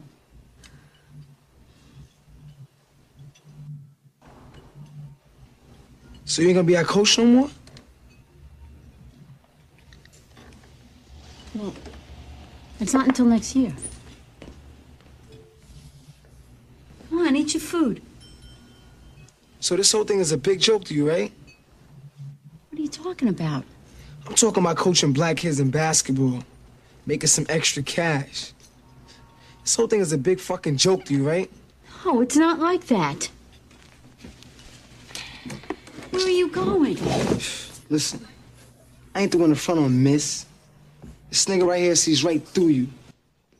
didn't see through her this whole fucking time though gotta put that out there real quick i understand he's upset and he has a right to be because she literally just with no no regard no sorrow no nothing told him straight up let me tell you about something that is important in my life. I'm gonna open this restaurant. And get the fuck up out of here. get the fuck up out of here. Well wh- are you ain't gonna be coaching this anymore? Well you know this is after the season's over. You know? So no. no I'm not going to be your coach anymore. But I mean, I've been mediocre at everything my whole life, so I decided to try something new. but also, side note, why are all y'all not seniors? Why are y'all not graduating next year? That was what was confusing me. I'm like, are you telling me these are sophomores? Well, yes. Remember, they said Butter was 30 years old in the 10th grade. I mean, Yeah, but his yeah, this is just eligibility is gone. that man's a whole he's a walking red shirt i just feel like like i just feel like though this is so the fact that she said that's the one good thing in her life is something that has not at all come to fruition yet Nope. That's a bad sign. Mm-hmm. bad sign And I, I, thought she was going to be cute about it. I thought she was going to be like, because this is my first time when I watched it. This is Mhm. my first time watching it as well. I thought she was going to turn it around and be like, you know what the best thing about it? Coaching you kids Mhm. and finding that we can learn something. She's like, nah, that's mediocre too. I even try. I'm gonna do what I'm great at, not cooking I mean, in another hon- country. honestly, she's hella mediocre because while she's telling Shorty that she's gonna go get the okay, she shames Butter and Drano about their grades, right? But she ain't doing shit to help bring them up. She literally enlists Drano to help Butter bring his grades up. wait i just i didn't even repeat that you're totally correct she 100% did a, not a goddamn thing she said i have threats for y'all and that's about it Oh, you're volunteering to Built help different. Butter with his grades? Cool. So, because you know, I, I I don't have anything to teach you. You guys would you would actually Butter in order for me to teach you math, you would have to teach me math first. But if you teach me math, I'll teach you how to count. okay, that's that's worked the first time with basketball. i'm in i mean yeah i whew, this lady's not good at her job but okay so um after this happens and shorty walks out saying that he finally sees her even though he didn't see her he didn't. We saw her because we knew what was going on. And plus a white woman just pluckily walking her way through in a place where she's the only white woman you know in the entire place. Okay. But after this happens shorty goes to rikers island. And they're getting ready for the first Sure. playoff game or the championship game against coney? Mm-hmm. okay. We have to discuss the sheer non-feasibility of everything that happens here. Thank you. Let's go.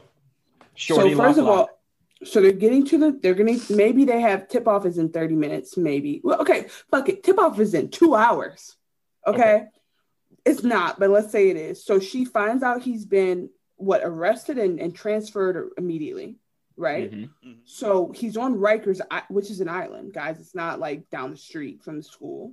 So she goes to Rikers, interviews him, takes him, goes with him to court, Mhm. represents him, it's time to represent gets him. Okay, we can come back to to the court scene and gets him back to the game in New York City in two in two hours, but truly thirty minutes in time to play the game.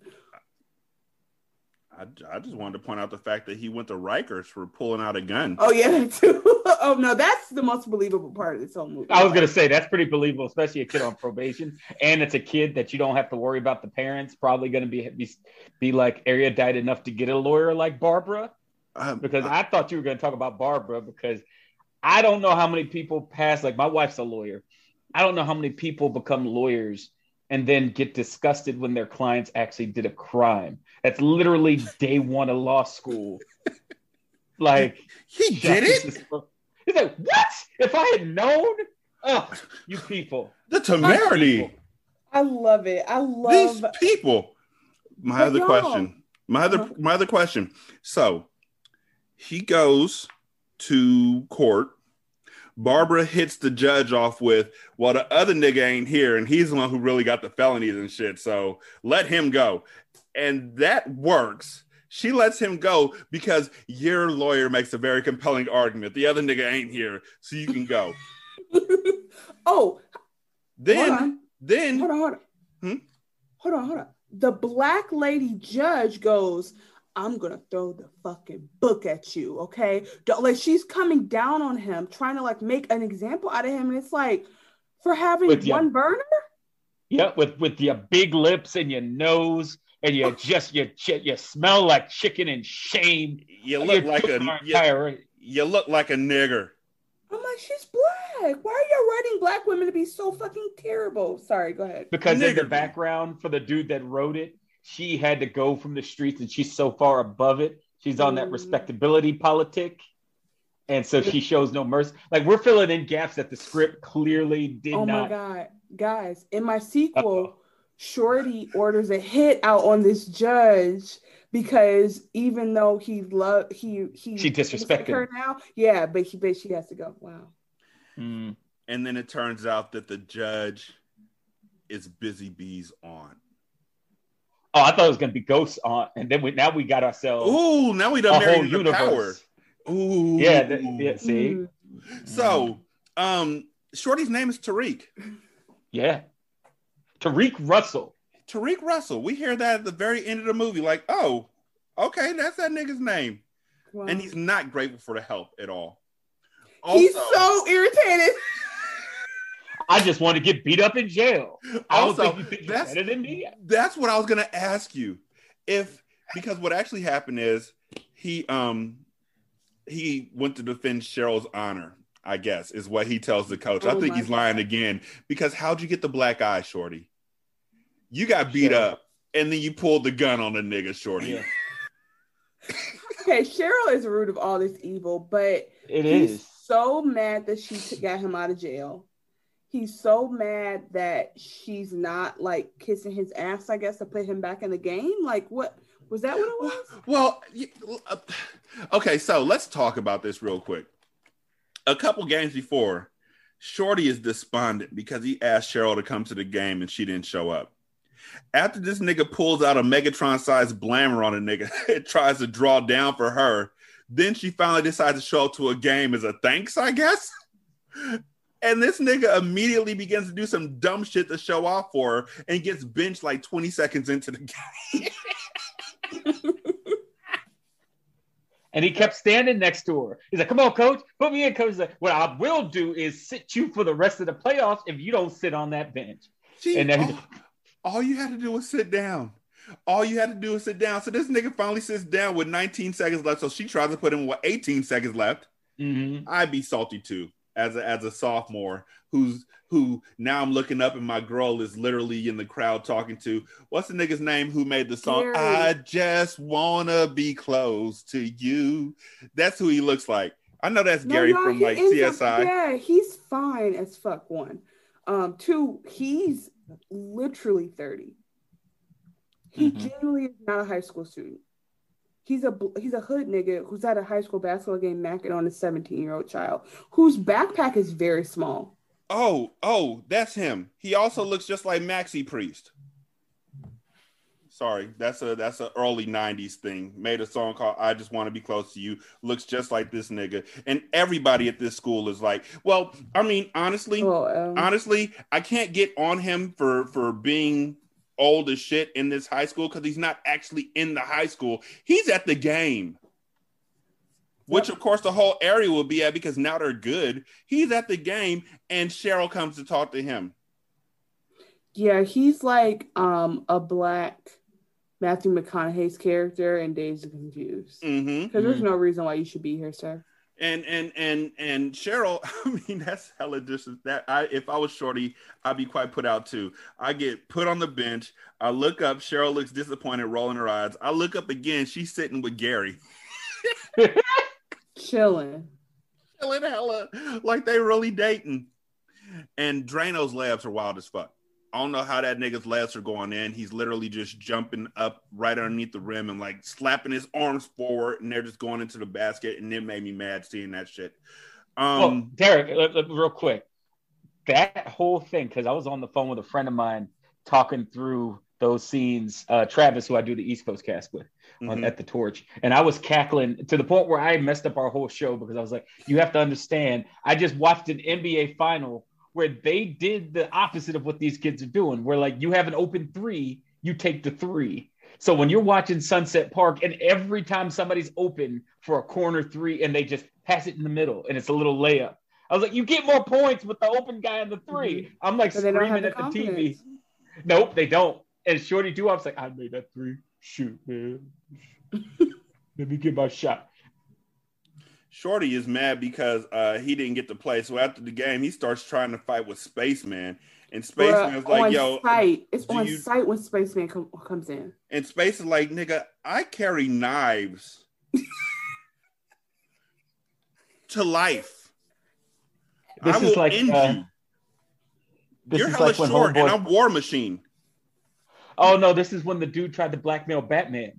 He's like, let me get this straight. You believe a billion, the billionaire you work for is a vigilante that beats up criminals at night, and you want to blackmail this man? Good luck. He literally comes to like, "Hey, say man, why you?" And he's like, boom, boom, boom. Like they start scrapping immediately. Right? Hey, man, you my best friend. I'm trying to. Nigga, what the fuck did I do? and he like, he's about it. He's like, "Nigga, we can scrap." And then he's like, you know what? I'll murder all y'all niggas. Also, coach is going to St. Croix.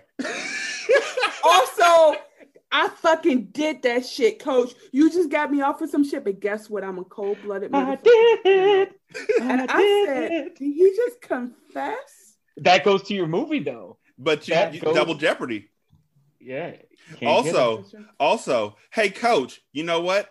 I'm not a virgin anymore. You know why? Because I did it. Mm-hmm. No, that doesn't work. I thought mm. I'm gonna let it. I'm gonna let it marinate. I I'm, don't I'm think not. about that I- one. after being after being on other shows, I am well aware of when my jokes don't work, and I, I am mean- fully ready to shame myself when they don't. That one didn't. No, work. don't shame That was- yourself. I was just worried that like it was gonna be, oh, he like coach was his first. Like that's what I oh. was Oh, I, I Oh. was waiting for that too. I thought that was gonna be strike three. Like while you were sleeping. That, that's Ooh. not. So Yeah. so he's like, coach is like, that's it, you're off the team, and he's like, I want to be on this punk ass team anyway, and I did it. Y'all some bitch ass niggas. You a bitch ass nigga, and you a bitch ass nigga, and you a, and I'm like, wow. He turned into Riley from the Boondocks. You a bitch ass nigga, and you a bitch ass nigga. You you cool, you cool. I don't even know what your name is. We never talked to you the entire fucking movie. Are you guy? Are you guy Torry? You a bitch ass nigga too.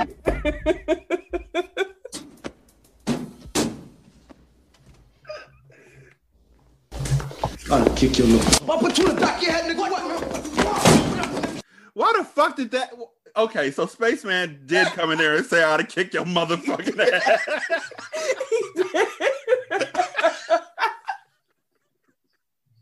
Spaceman is that nigga, okay? because because okay, so listeners, what happened is they with 18 seconds left when she called the timeout and tried to put him with 18 seconds left, it was to drop the game the game winning play, and Shorty pulled the Scottie Pippen. Was like, fuck you, I'm not going in. So they drew up a play for Butter, and Butter scored, and he won. And I guess Spaceman felt some way about that. So Spaceman came in and was like, yo, I'll kick your fucking ass. and then they start fighting. And Shorty says, I'll put two on the back of your head, nigga. And it devolved from there.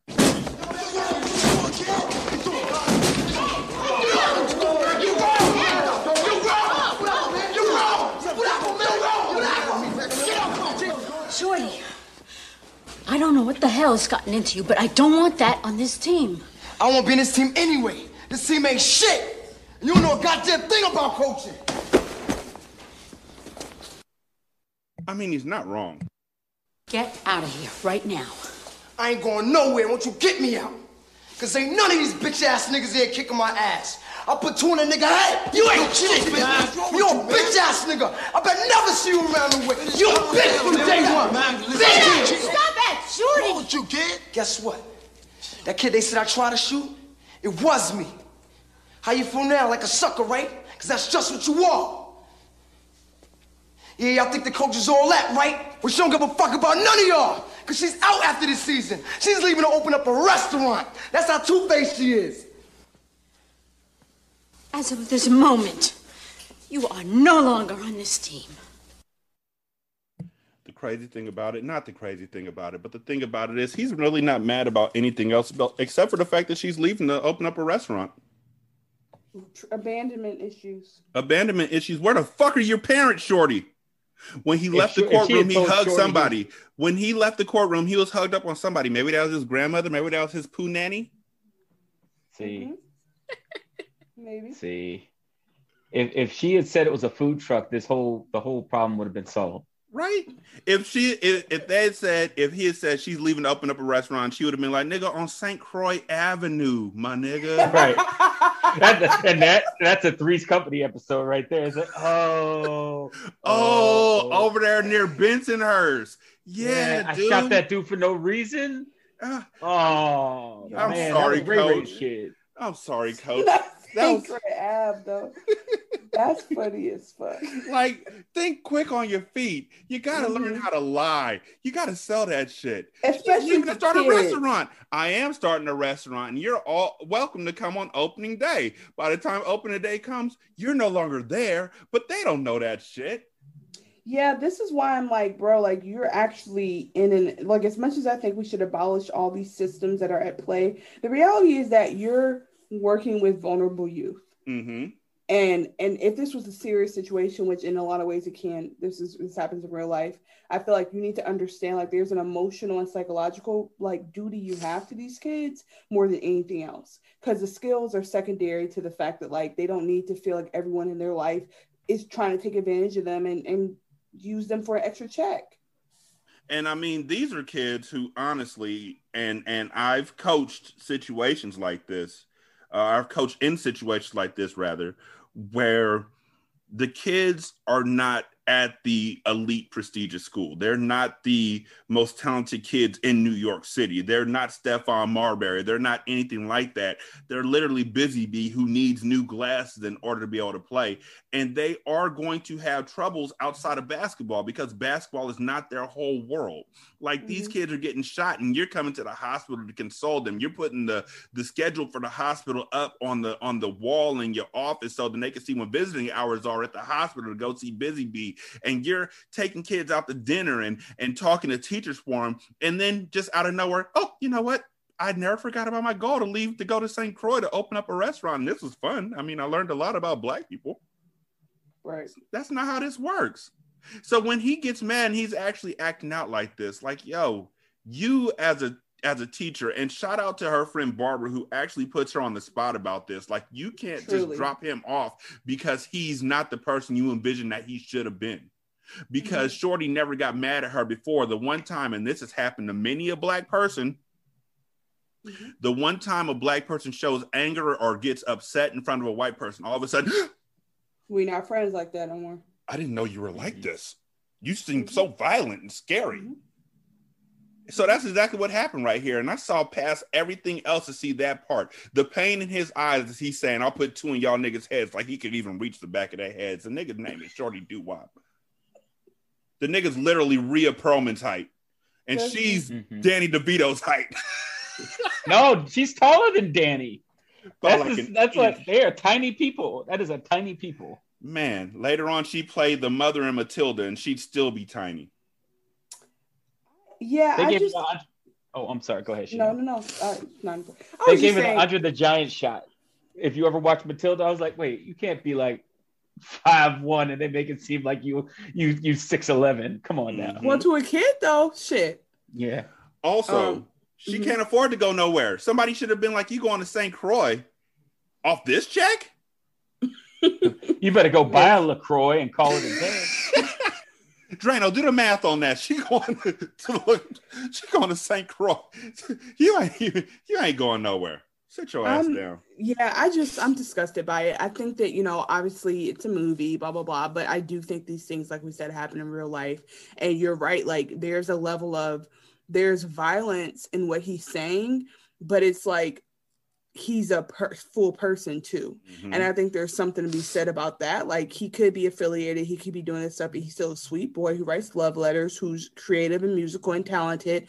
And we see those people every day who also have choices. And like I can't change my affiliations because you want to show up and coach me today. Like this Mhm. is has been my community up until then. And I think that um I don't know, it's just it just bothers me because um I heard this is my last story.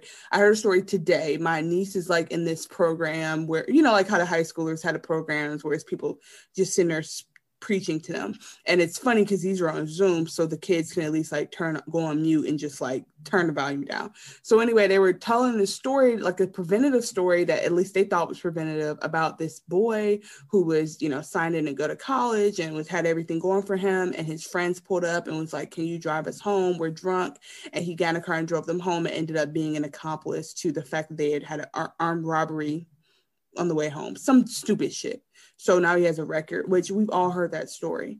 And the not to say this person's individual experience isn't important, but the whole point of them telling these high schoolers is like, don't get caught up. Why was he hanging out with him? He shouldn't have been. And I'm like, my nigga, he was on his block and his friends pulled up. Like, what is this man supposed to do? Ignore all the black kids he knows because he might get a chance from white people? Like, that's not how it works. And I just feel like there's like, there's kind of this narrative. So I am glad that Miss Barbara was like, bitch, you work in the hood.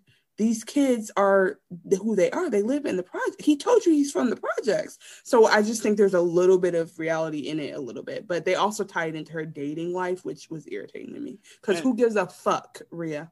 And also, um, this this opens up questions.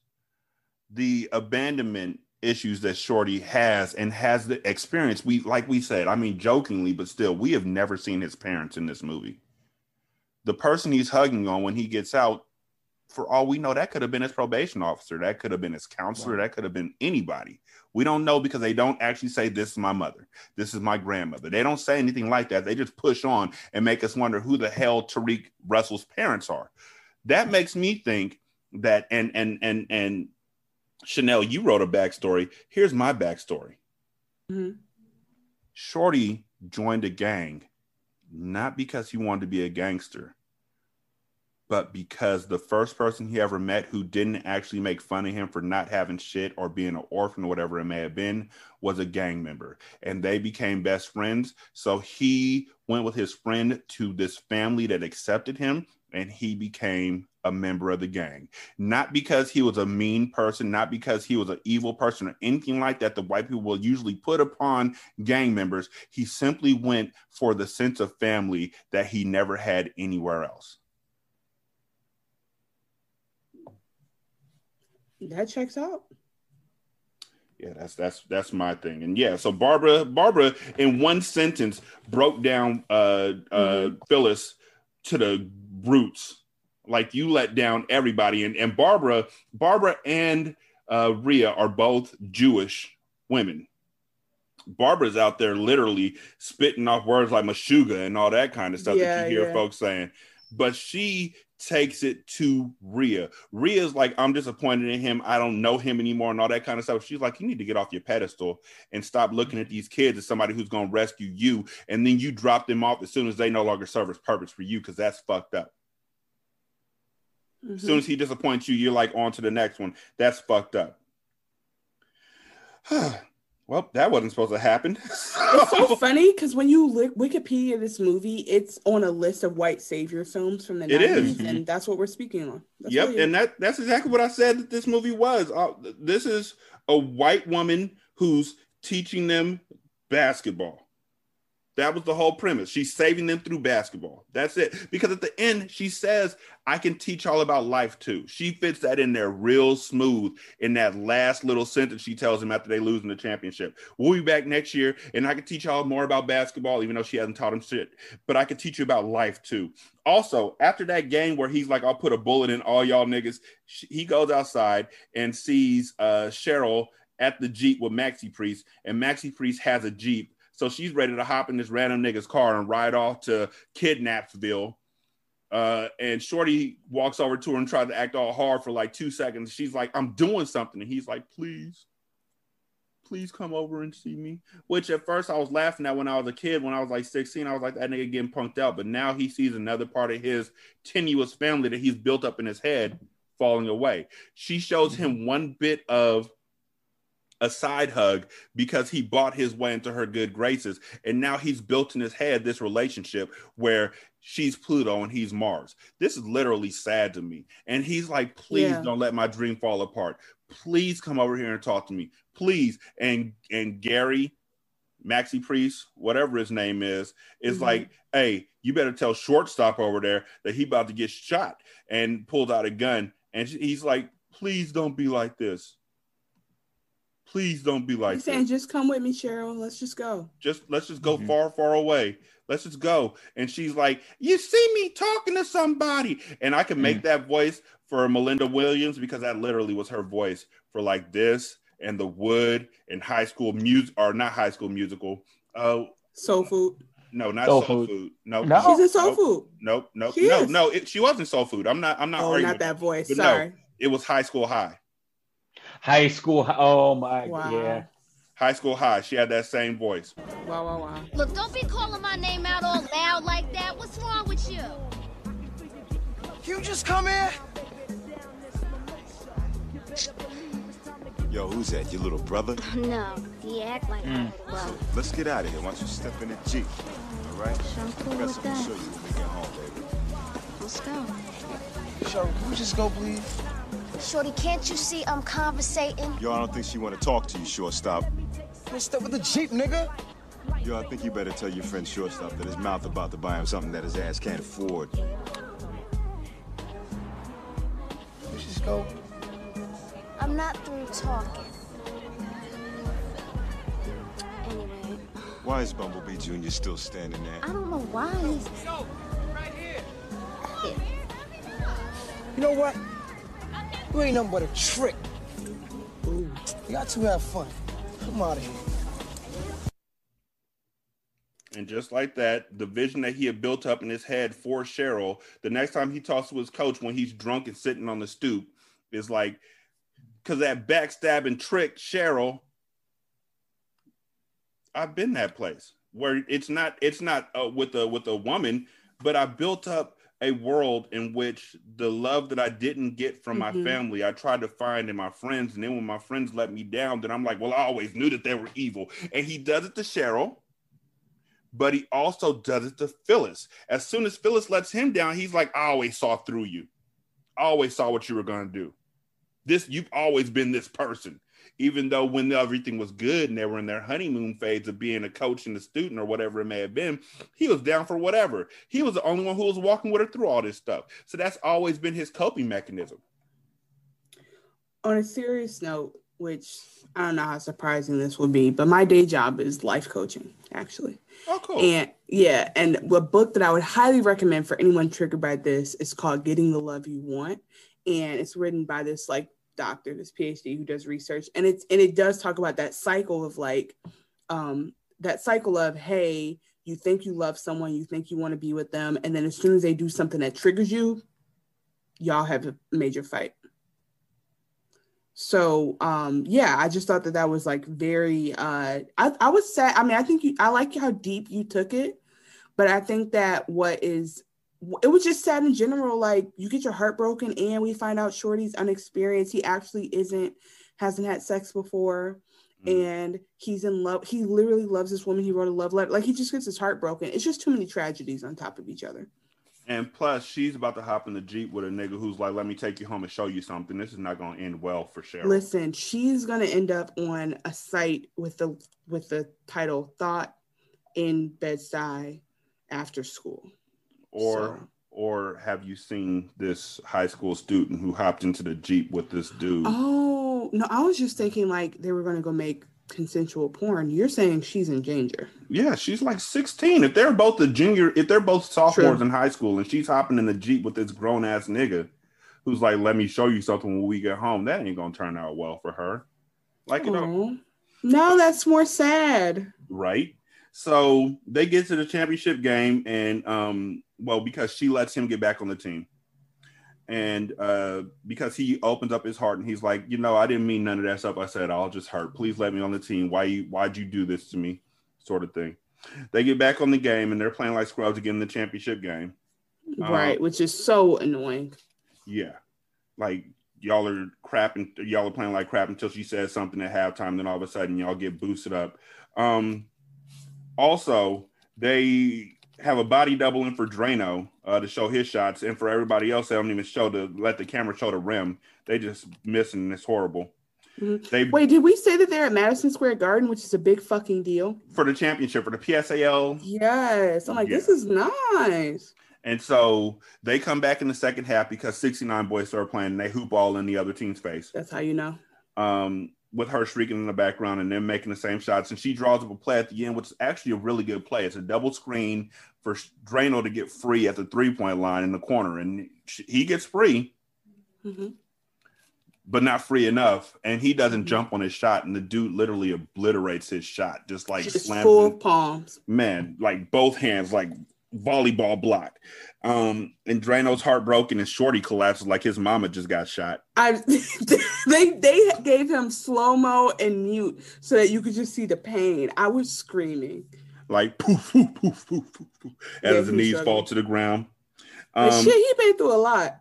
right, nigga, you got you went to Riker. Why are you mad about this championship game? But she's like, you know what? I'm not gonna leave. I'm gonna come back next year and we're gonna do this again. And that's when we it, it closes out after that with her telling Shorty to pull his pants up again because she's a mom. Which is their whole cute little thing. Whatever. Yeah.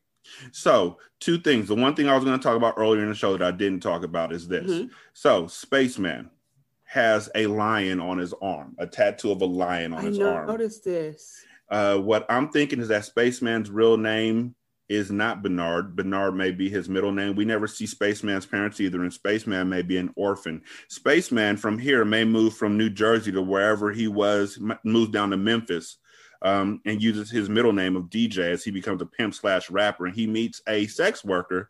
Uh, who he falls in love with, and they go up north together with his album that he makes after he finishes beating up somebody, and he becomes big. And so as he becomes big, he uses his full government name, Lucious Lyon.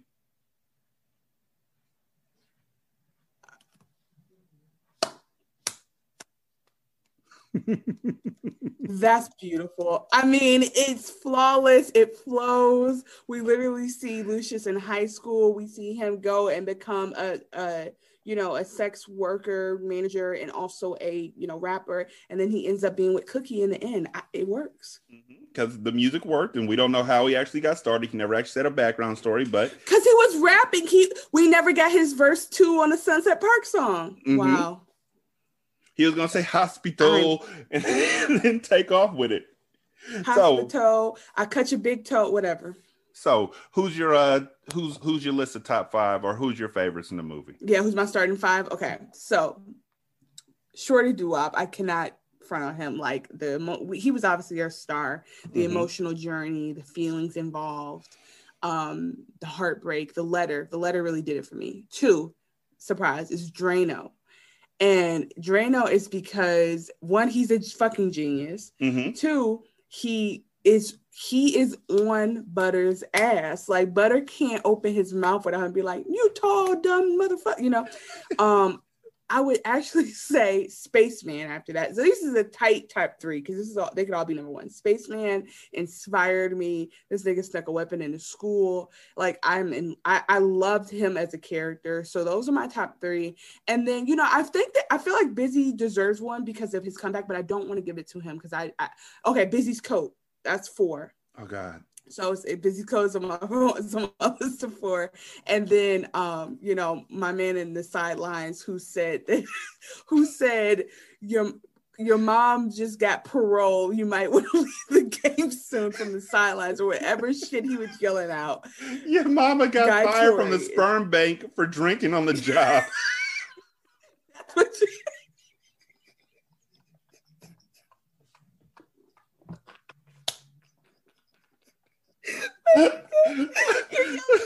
High school. oh God. Bruh, that's it. That's it. That's locked in. That's my five. What about oh you? God. Okay. So my number one is still um it, it's still Drano. Drano's my dude. Um Absolutely.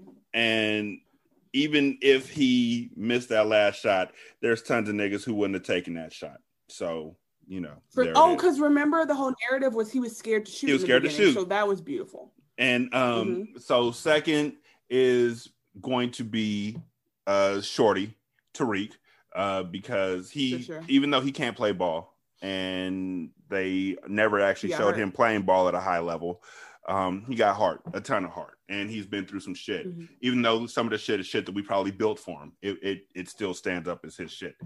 Um, Mhm, mhm. Number three is Spaceman.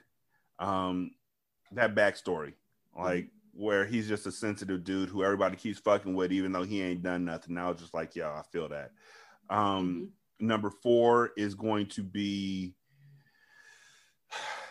not margarine. Oh man, what else he say? Not margarine. While the nigga, while the niggas shooting free throws, not margarine, not country crock, butter. I loved butter. I did. Um, I thought that he. I think that if this is his first role ever as an actor, I think he did an amazing job uh, coming from uh, comedy to this role. And then the last person on my starting five would probably be Andre. Um, because he didn't get a lot of lines, but that was the only nigga who was out there like dunking on people and hitting threes and just yamming Mhm. on them. Like he should have been the best player on the team anyway, which leads me to my starting five for this fucking team. And if you're a good coach and you're sitting there even at a scrimmage and you see this, you should have made changes immediately. At center, we got Butter. Butter can Period. Pass if he wants to, but I don't want you shooting. Like get near the post and just stand there, and we gonna work on everything else. But you, he dropped that one dime to Shorty. That was a nice little bounce pass, so you could be like the Nikolai Jokic of the team. At power forward, we got Spaceman. Spaceman's out there playing defense. He D'd up the best player on the other team. He's out there getting rebounds and everything. That's a real stand-up dude. And he didn't look to have to score. He didn't need the ball. He was like a Dennis Rodman type person. You always want that person mm-hmm. on your team. Uh, at small forward, I would probably say Dre, because Dre was out there raining threes on niggas uh, and dunking on people and just going in the end and that that kind of energy. He would probably score like 17 points a game and get like three assists and four Yeah. rebounds a game and you know be an all right dude. Um I don't know if this is a good narrative, but he gives me Chauncey Billups vibes. I can see that. At the 2 Mm-hmm. I would have Drano because Drano was the only one who could actually shoot at that at that height. Mhm. I don't know how he was on defense. We never saw him on defense, but who we did see on defense was my sixth man, uh, Busy Bee. Busy Bee would be my sixth man to come out there and play defense, get fired up, be an energy guy no matter what. If he got some shots up, so what? It's extra credit. And then because nobody else is there at point guard, I would have that nigga who is on the poster. I wouldn't have had Shorty out there Number 43. Yeah, I, I wouldn't have Wow, had Shorty out Shorty's gonna sh- put two in the back of your motherfucking head. You he probably if he could if he could reach it, but one nigga actually can play ball and the other one is shorty doo wop. So I don't understand. And if y'all haven't seen this movie before and you watch this movie, please take note of the fact that they never show the rim when these niggas is shooting.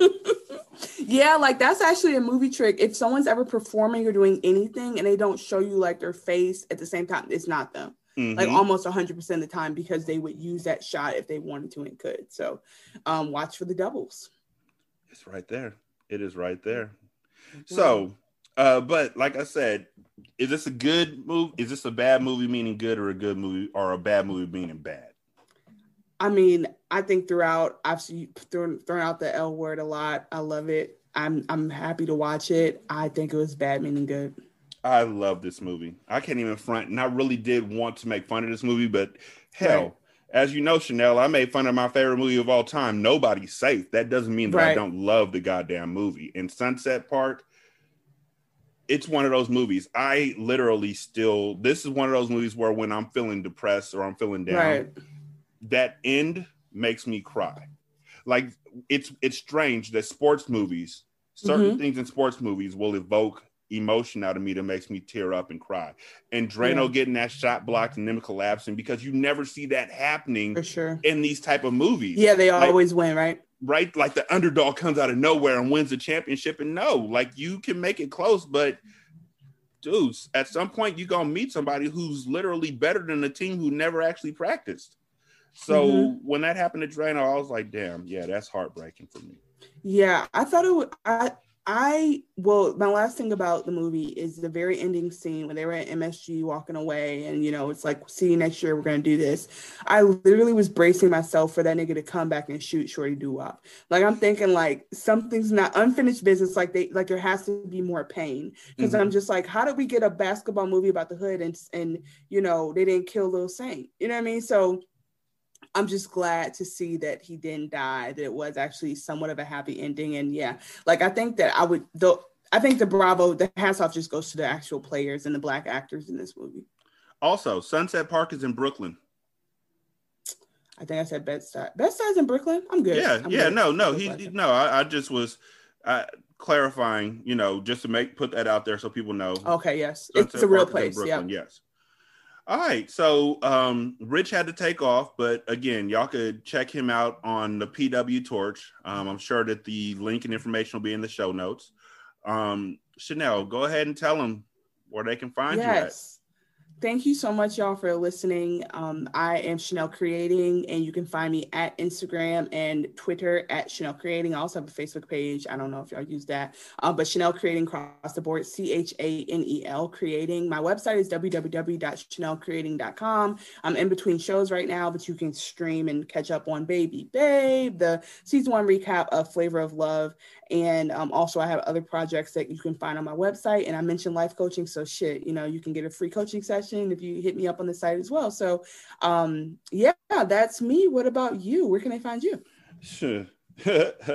so uh, I'm Derek, and I am uh, mostly hindsight. Like if y'all go to check out the hindsight feed at uh, Anchor or hindsight LinkedIn, Spotify, it's just type in Mhm. hindsight movie reviews and it'll pop up.